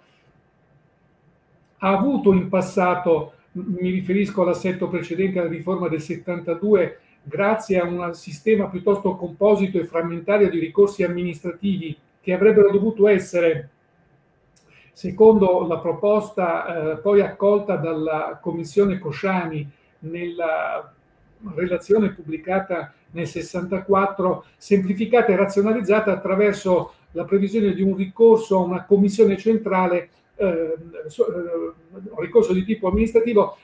con funzione deflattiva del contenzioso che invece era destinato a svolgersi davanti alle commissioni eh, tributarie eh, giurisdizionali, come allora, eh, come allora, si diceva. E, ehm, si tratta eh, quindi di una riedizione, di un adattamento, l'ho detto bene anche eh, Pietro Sericato, che trae origine dagli impulsi ehm, che ci vengono dalla giurisprudenza, contraddittori per quanto riguarda il contraddittorio, eh, scusatemi per il gioco di parole, eh, diciamo episodici ma estremamente importanti in quanto espressi da una eh, sentenza del 2017 in materia di autotutela.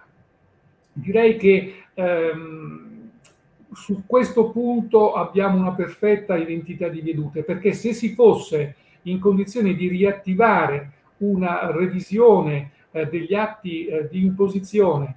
da parte degli uffici eh, non minacciati da responsabilità contabili ehm, eh, e quindi nelle condizioni di poter porre rimedio a evidenti, ai più eh,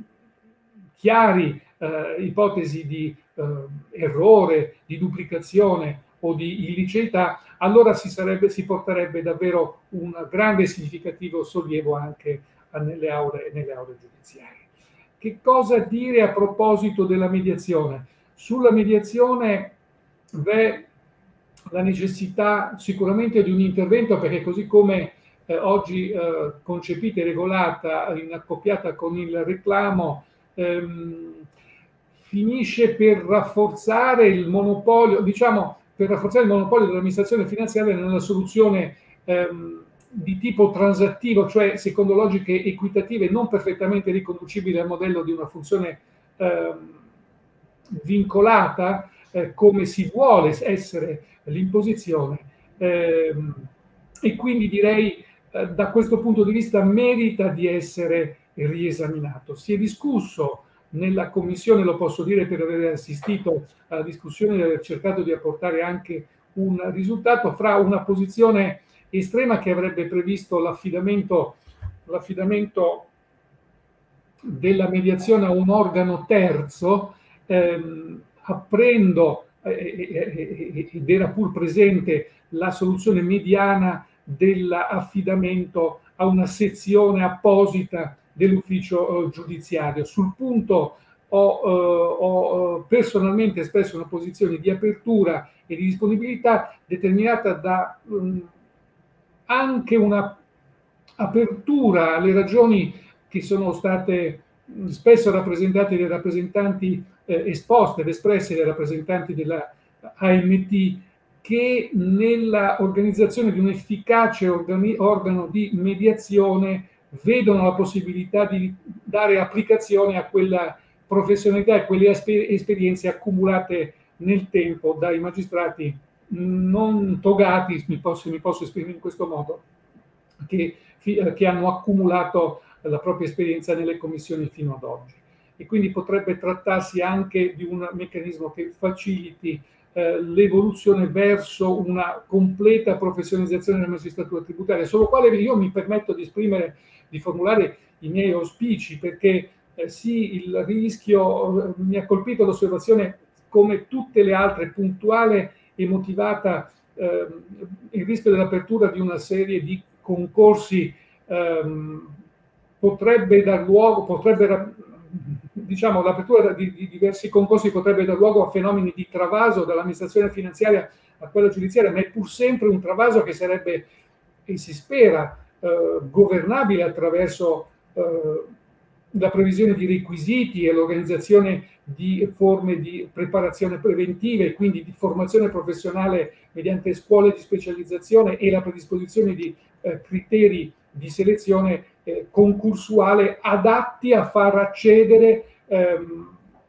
persone formate alla cultura eh, del diritto tributario che è un mix particolarissimo, richiede un mix particolarissimo di competenze e poi diciamo arricchite da quella cultura giurisdizionale che è una uh, esigenza e che è un servizio uh, assolutamente uh, necessario, la cui riforma, o, la cui riforma, la cui, la cui perfezionamento, peraltro, viene sollecitato in ambito politico da una quantità notevolissima di proposte che giacciono davanti al, al, al, alle istituzioni parlamentari, di cui eh, quella relazione a cui abbiamo fatto eh, riferimento riporta un elenco molto significativo ed è l'allegato quarto, lo vedo che è composto di diverse pagine per decine di, di proposte che sono state organizzate per argomenti, quali per, per, la mediazione, quali per le commissioni tributarie, quali per, per, per, il giudizio di Cassazione, per la conciliazione, insomma c'è una grandissima quantità. La Commissione ha operato, non lo dico a difesa naturalmente dell'iniziativa, però ha operato su impulso delle autorità politiche che da, questo, da questa complessiva domanda di riforma ha cercato di uh, far elaborare delle linee diciamo, condivise dai principali eh, componenti della Commissione, quindi dai corpi che attraverso questi componenti hanno potuto rappresentare le proprie, eh, le proprie, la propria visione. Eh, l'ultima osservazione del dottor Durante riconduceva alla mediazio- al rinvio pregiudiziale. Rinvio pregiudiziale eh, intendo forse, eh, mi pare di aver inteso, alla, alla, Corte di Cassazione, che è strumento su cui la, la, la, la Commissione Luiso per la riforma del codice di procedura civile ha riflettuto, su cui si è soffermato, ho sentito pareri eh, di, di, cauto interesse di, eh, e altri anche critici su, questa, su questo istituto eh, che non posso ri, mh, mm, fare miei perché mi pare che si tratti di istituto praticato nelle controversie in materia di lavoro dove non, dove, dove non pare abbia dato eh, una, una grande prova, sia stato scarsamente utilizzato. E però, ecco, eh, la, l'interesse è che probabilmente anche l'organizzazione della dinamica processuale potrebbe essere riesaminata per facilitare una più rapida soluzione delle, delle controversie. Insomma, e per concludere, l'Associazione Nazionale Tributaristi Italiani, ehm, muovendo su grandi direttri, direttive, che sono quelle sommariamente eh, richiamate, ehm, non può che eh, farsi camera di risonanza della, della, delle, delle, proposte, luogo di riflessione ed è per questo che le, eh, incontri come questo, come quello di oggi, rientrano a pieno titolo nella, nella, nella nostra missione e concretizzano eh, diciamo, il nostro impegno verso eh, un possibile riforma dello Stato, dello Stato attuale. Grazie, grazie. Grazie, grazie Gaetano. E adesso per concludere farei una domanda eh, al dottor Durante, al dottor Selicato, la stessa domanda e anche all'avvocato Palasciano. In effetti è un'osservazione che nasce eh, da, una, da, una, da, uno scambio di battute fra me e l'avvocato Palasciano eh, in seno alla commissione di diritto tributario dell'Ordine degli Avvocati di Catanzaro, di cui facciamo parte, a proposito della possibile introduzione della prova testimoniale nell'ambito del processo tributario. L'avvocato Palasciano, lo anticipo, mh, non mi è sembrato possibilista sul punto, ha evidenziato le criticità. Io ho, dal canto mio, lo anticipo, sono, uh, mi sono dimostrato più possibilista, soprattutto per quelle controversie che magari penso alle mh, fatture per operazioni soggettivamente, oggettivamente inesistenti, dove l'onere della prova è a carico del contribuente, eh, in alcune ipotesi a carico del contribuente meglio, ed è difficile eh, spesso dimostrare che un'operazione è effettivamente avvenuta se non c'è l'ausilio della prova testimoniale. Allora, io chiederei al dottor Durante, da giudice, come, cosa ritiene sul punto, visto che questa è una di quelle diciamo, di quelle riforme che potrebbe, che ha una possibilità di essere introdotta. Prego. Edoardo, io, io voglio essere non distacratore ma di realista. Secondo me quella dell'introduzione della prova testimoniale è un falso problema. Perché? Perché oggi la prova testimoniale esiste attraverso il documento scritto. Il problema è l'affidamento che il giudice ripone sul documento scritto che contiene la prova testimoniale. E sarà lo stesso problema che quando sarà introdotta la prova testimoniale dovrà essere affrontato da parte del giudice. Cioè, non pensare che un giudice che diffida di una dichiarazione scritta poi improvvisamente allargherà le braccia e si sentirà uh, folgorato sulla via di Damasco par- quando vedrà in faccia colui che la dice e la ripete. Allora, tutto è un problema di determinare quali siano i metri i parametri attraverso cui una testimonianza, sia essa scritto e sia essa orale, possa avere in, ingresso in un processo penale, in un processo tributario e quale sia la sua valenza. Però attenzione, io penso che il problema nasca a monte. Se noi abbiamo creato un giudice tributario che è talmente diffidente che di fronte a un giudicato penale può dire a me non me ne interessa nulla, lo butto in un, in un cestino perché le regole le faccio io. E come possiamo pensare che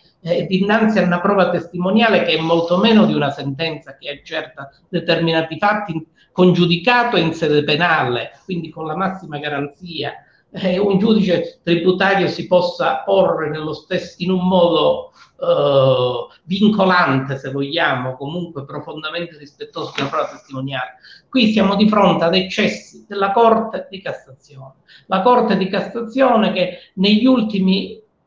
15 anni ha assunto costantemente un orientamento ufficio e controcontribuente.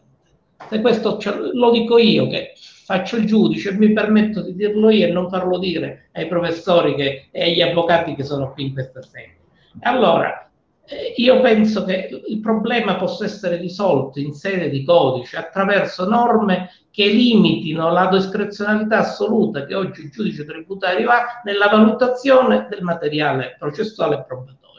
In primis, secondo me, le sentenze penali. Non è possibile che il giudice tributario rifaccia il processo penale e dica ah, ma poiché nel processo penale potevi avere la testimonianza, nel processo tributario non ce l'hai, allora per quello che ha detto il giudice penale per me è un totale non cambio. La stessa cosa varrà per la prova testimoniale, cioè parametri logici e parametri vincolanti il più possibile ferrei che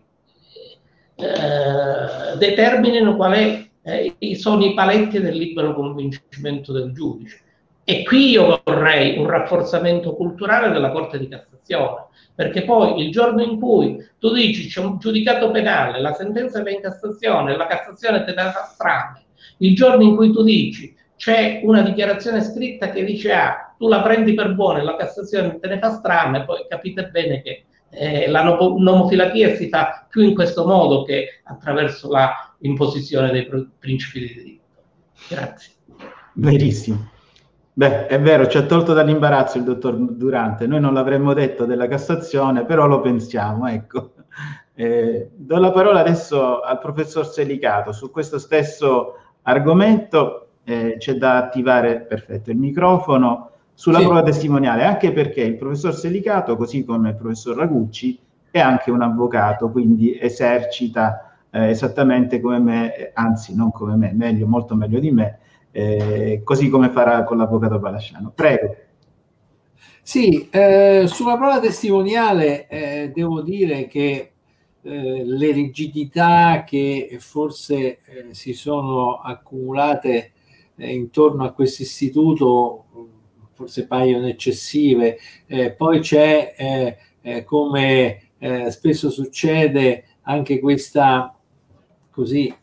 spesso frequente aggiramento del divieto attraverso il rilascio e la produzione di dichiarazioni scritte no, che eh, eh, riguardano fatti eh, specifici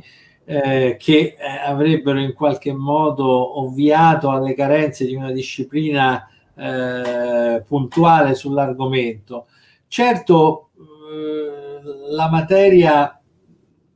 non si presta a, ad una liberalizzazione completa di questo tipo di eh, eh, strumenti probatori, anche perché noi abbiamo, e torno al procedimento, abbiamo a che fare con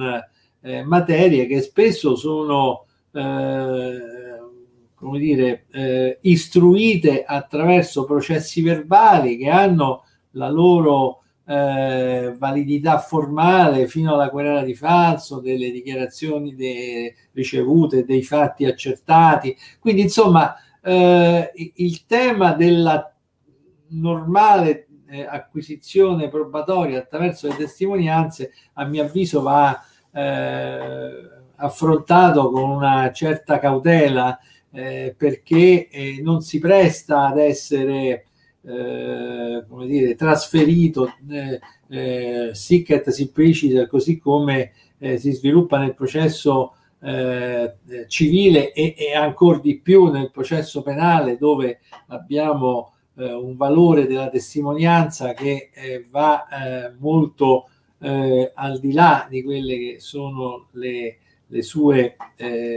i suoi impieghi in materia civile. Quindi ecco, quello che io credo è che eh, probabilmente potrebbe rientrare nelle eh, facoltà del giudice che peraltro eh, per ragioni che eh, adesso non sto qui a ripercorrere ma che forse al Presidente Durante saranno ben note, eh, l'attività istruttoria nel processo tributario è, è, estremamente compressa, direi inesistente, no Presidente? Quindi e sappiamo che, come dire, eh, gli, i fatti contingenti impongono anche questa diciamo cartolarizzazione se possiamo dire così del processo tanto che eh, adesso sia pure con il covid siamo arrivati eh, a questa sorta di eh, versione scritta del processo tributario. Però ehm, se eh, ci sono su richiesta della parte e su valutazione eh, del giudice eh, in termini di ammissibilità della stessa, eh, dei fatti che magari potrebbero essere meglio investigati attraverso la testimonianza, perché no? Io eh, quello che devo dire è che ho fiducia nel giudice, eh, eh, che sia tributario oppure no, perché credo nelle istituzioni in generale e quindi mi sento adeguatamente eh, tutelato dal fatto che un giudice possa decidere se quella prova sia non tanto ammissibile o inammissibile, ma utile o meno per la sua decisione. Quindi penso che forse la chiave di lettura di questo eh, problema potrebbe essere quella proprio di un eh, arricchimento dei poteri istruttori del giudice senza, come dire, preclusioni eh, eh, pregiudiziali, perché poi queste non giovano a nessuno.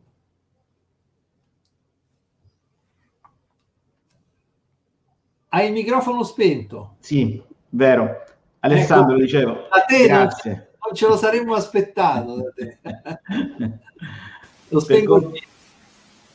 per concludere ti lascio la sì. parola. Ricordo solo ai colleghi che ci stanno guardando eh, se vogliono ottenere l'attestato, l'attestato sarà emesso domani e inviato nella giornata di domani, eh, di compilare il modulo in uscita. Eh, questo appesantimento, diciamo dal punto di vista burocratico, dipende da quelle che sono le regole del CNF, del Consiglio Nazionale Forense. Ovviamente ai fini del conseguimento dei crediti formativi non è necessario essere iscritti all'Ordine degli Avvocati di Catanzaro, che è l'ordine che ha accreditato questo evento, è sufficiente essere iscritti in qualsiasi ordine professionale. Raccomando la massima attenzione nella compilazione del modulo, perché eventuali errori di digitazione dell'indirizzo email eh, oppure nel nome e nel cognome comporteranno dei problemi nel rilascio dell'attestato. Eh, chiedo scusa, Alessandro, a te la parola. Sì, volevo ricordare che quello che hai appena esplicitato vale anche per i dottori commercialisti. E due parole sia sul quesito che ci hai posto e sia poi in conclusione, se ritieni, sulla giornata odierna. E la mia idea, la mia titubanza sull'introduzione della testimonianza è preconcetta, questo non c'è dubbio, sia dall'esperienza del processo civile dove la testimonianza non sempre riesce ad essere veritiera o ad esprimere dinanzi a un giudice quello che è la reale situazione portata dal capitolo, dalla circostanza rivolta al teste. E sia perché erroneamente ritengo il processo tributario un processo documentale, ma come tu mi conosci, le mie idee non sono mai granitiche, sono sempre rivolte alla condivisione e eh, trovo nella eh, formulazione del dottore Durante una apertura che eh, mi lascia ben sperare se questo dovesse essere poi diffusa, cioè quella di introdurre quindi dei limiti alla discrezionalità del giudice e a una regolamentazione molto ferrea e dallo stesso tempo molto chiara di un'eventuale prova testimoniale. Il dottore Durante ha aperto indirettamente il tema del doppio binario che mi ha sempre appassionato e che mi lascia sempre perplesso di come una decisione tributaria possa non influenzare quella penale e viceversa. Ritengo che questo dovrebbe essere oggetto di uno sforzo anche eh, indubbiamente molto difficile per diverse, eh, diversi presupposti che vi sono eh, tra i due riti, però dovrebbe essere eliminato nel momento in cui un processo penale tributario non esiste se non c'è alla base un accertamento tributario. E per quanto riguarda le mie conclusioni sulla splendida giornata odierna, ritengo che si possa eh, concentrare nella ultima parte del, del tema che oggi era stato indicato codice unico, eccetera, tra proposte e prospettive di realizzazione. La prima parte ha visto le proposte, quindi le, quelle che sono i, i lavori, eh, direi, molto impegnativi che aspettano eh, la formulazione del codice unico tributario, le, le proposte della legge generale tributaria, le prospettive di realizzazione che i due magistrati oggi presenti hanno eh, individuato eh, per quello che ho compreso nella la prospettiva di realizzazione passa anche attraverso una fase pre-processuale. Mi sembra di comprendere che non si possa arrivare a uno snellimento del processo in generale se non si passa attraverso delle forme concrete di mediazione, eh, di quello che in altre sedi la negoziazione assistita di poco eh, successo, di mediazione tributaria, e di elementi deflattivi del contenzioso. Il processo quindi deve essere, si deve arrivare al processo già con dei temi trattati e dei punti fermi per quanto possibile già ehm, formati. Questa è la mia idea. Indubbiamente è stato un evento, eh, dire, lasciatemelo dire, grandioso, e non ho come parole per ringraziare tutti coloro che hanno partecipato. Perfetto, allora possiamo concludere. Un cordiale saluto a tutti i partecipanti e soprattutto ai nostri ospiti, eh, il professor Ragucci, presidente nazionale Anti, il professor Pietro Sedicato, eh, responsabile del comitato scientifico Anti, ma anche presidente della sezione Lazio eh, dell'Anti, e il dottor Nicola Durante, eh, che è anche socio onorario Anti. Grazie e a presto. Grazie a voi, alla prossima occasione. Grazie, arrivederci. A presto.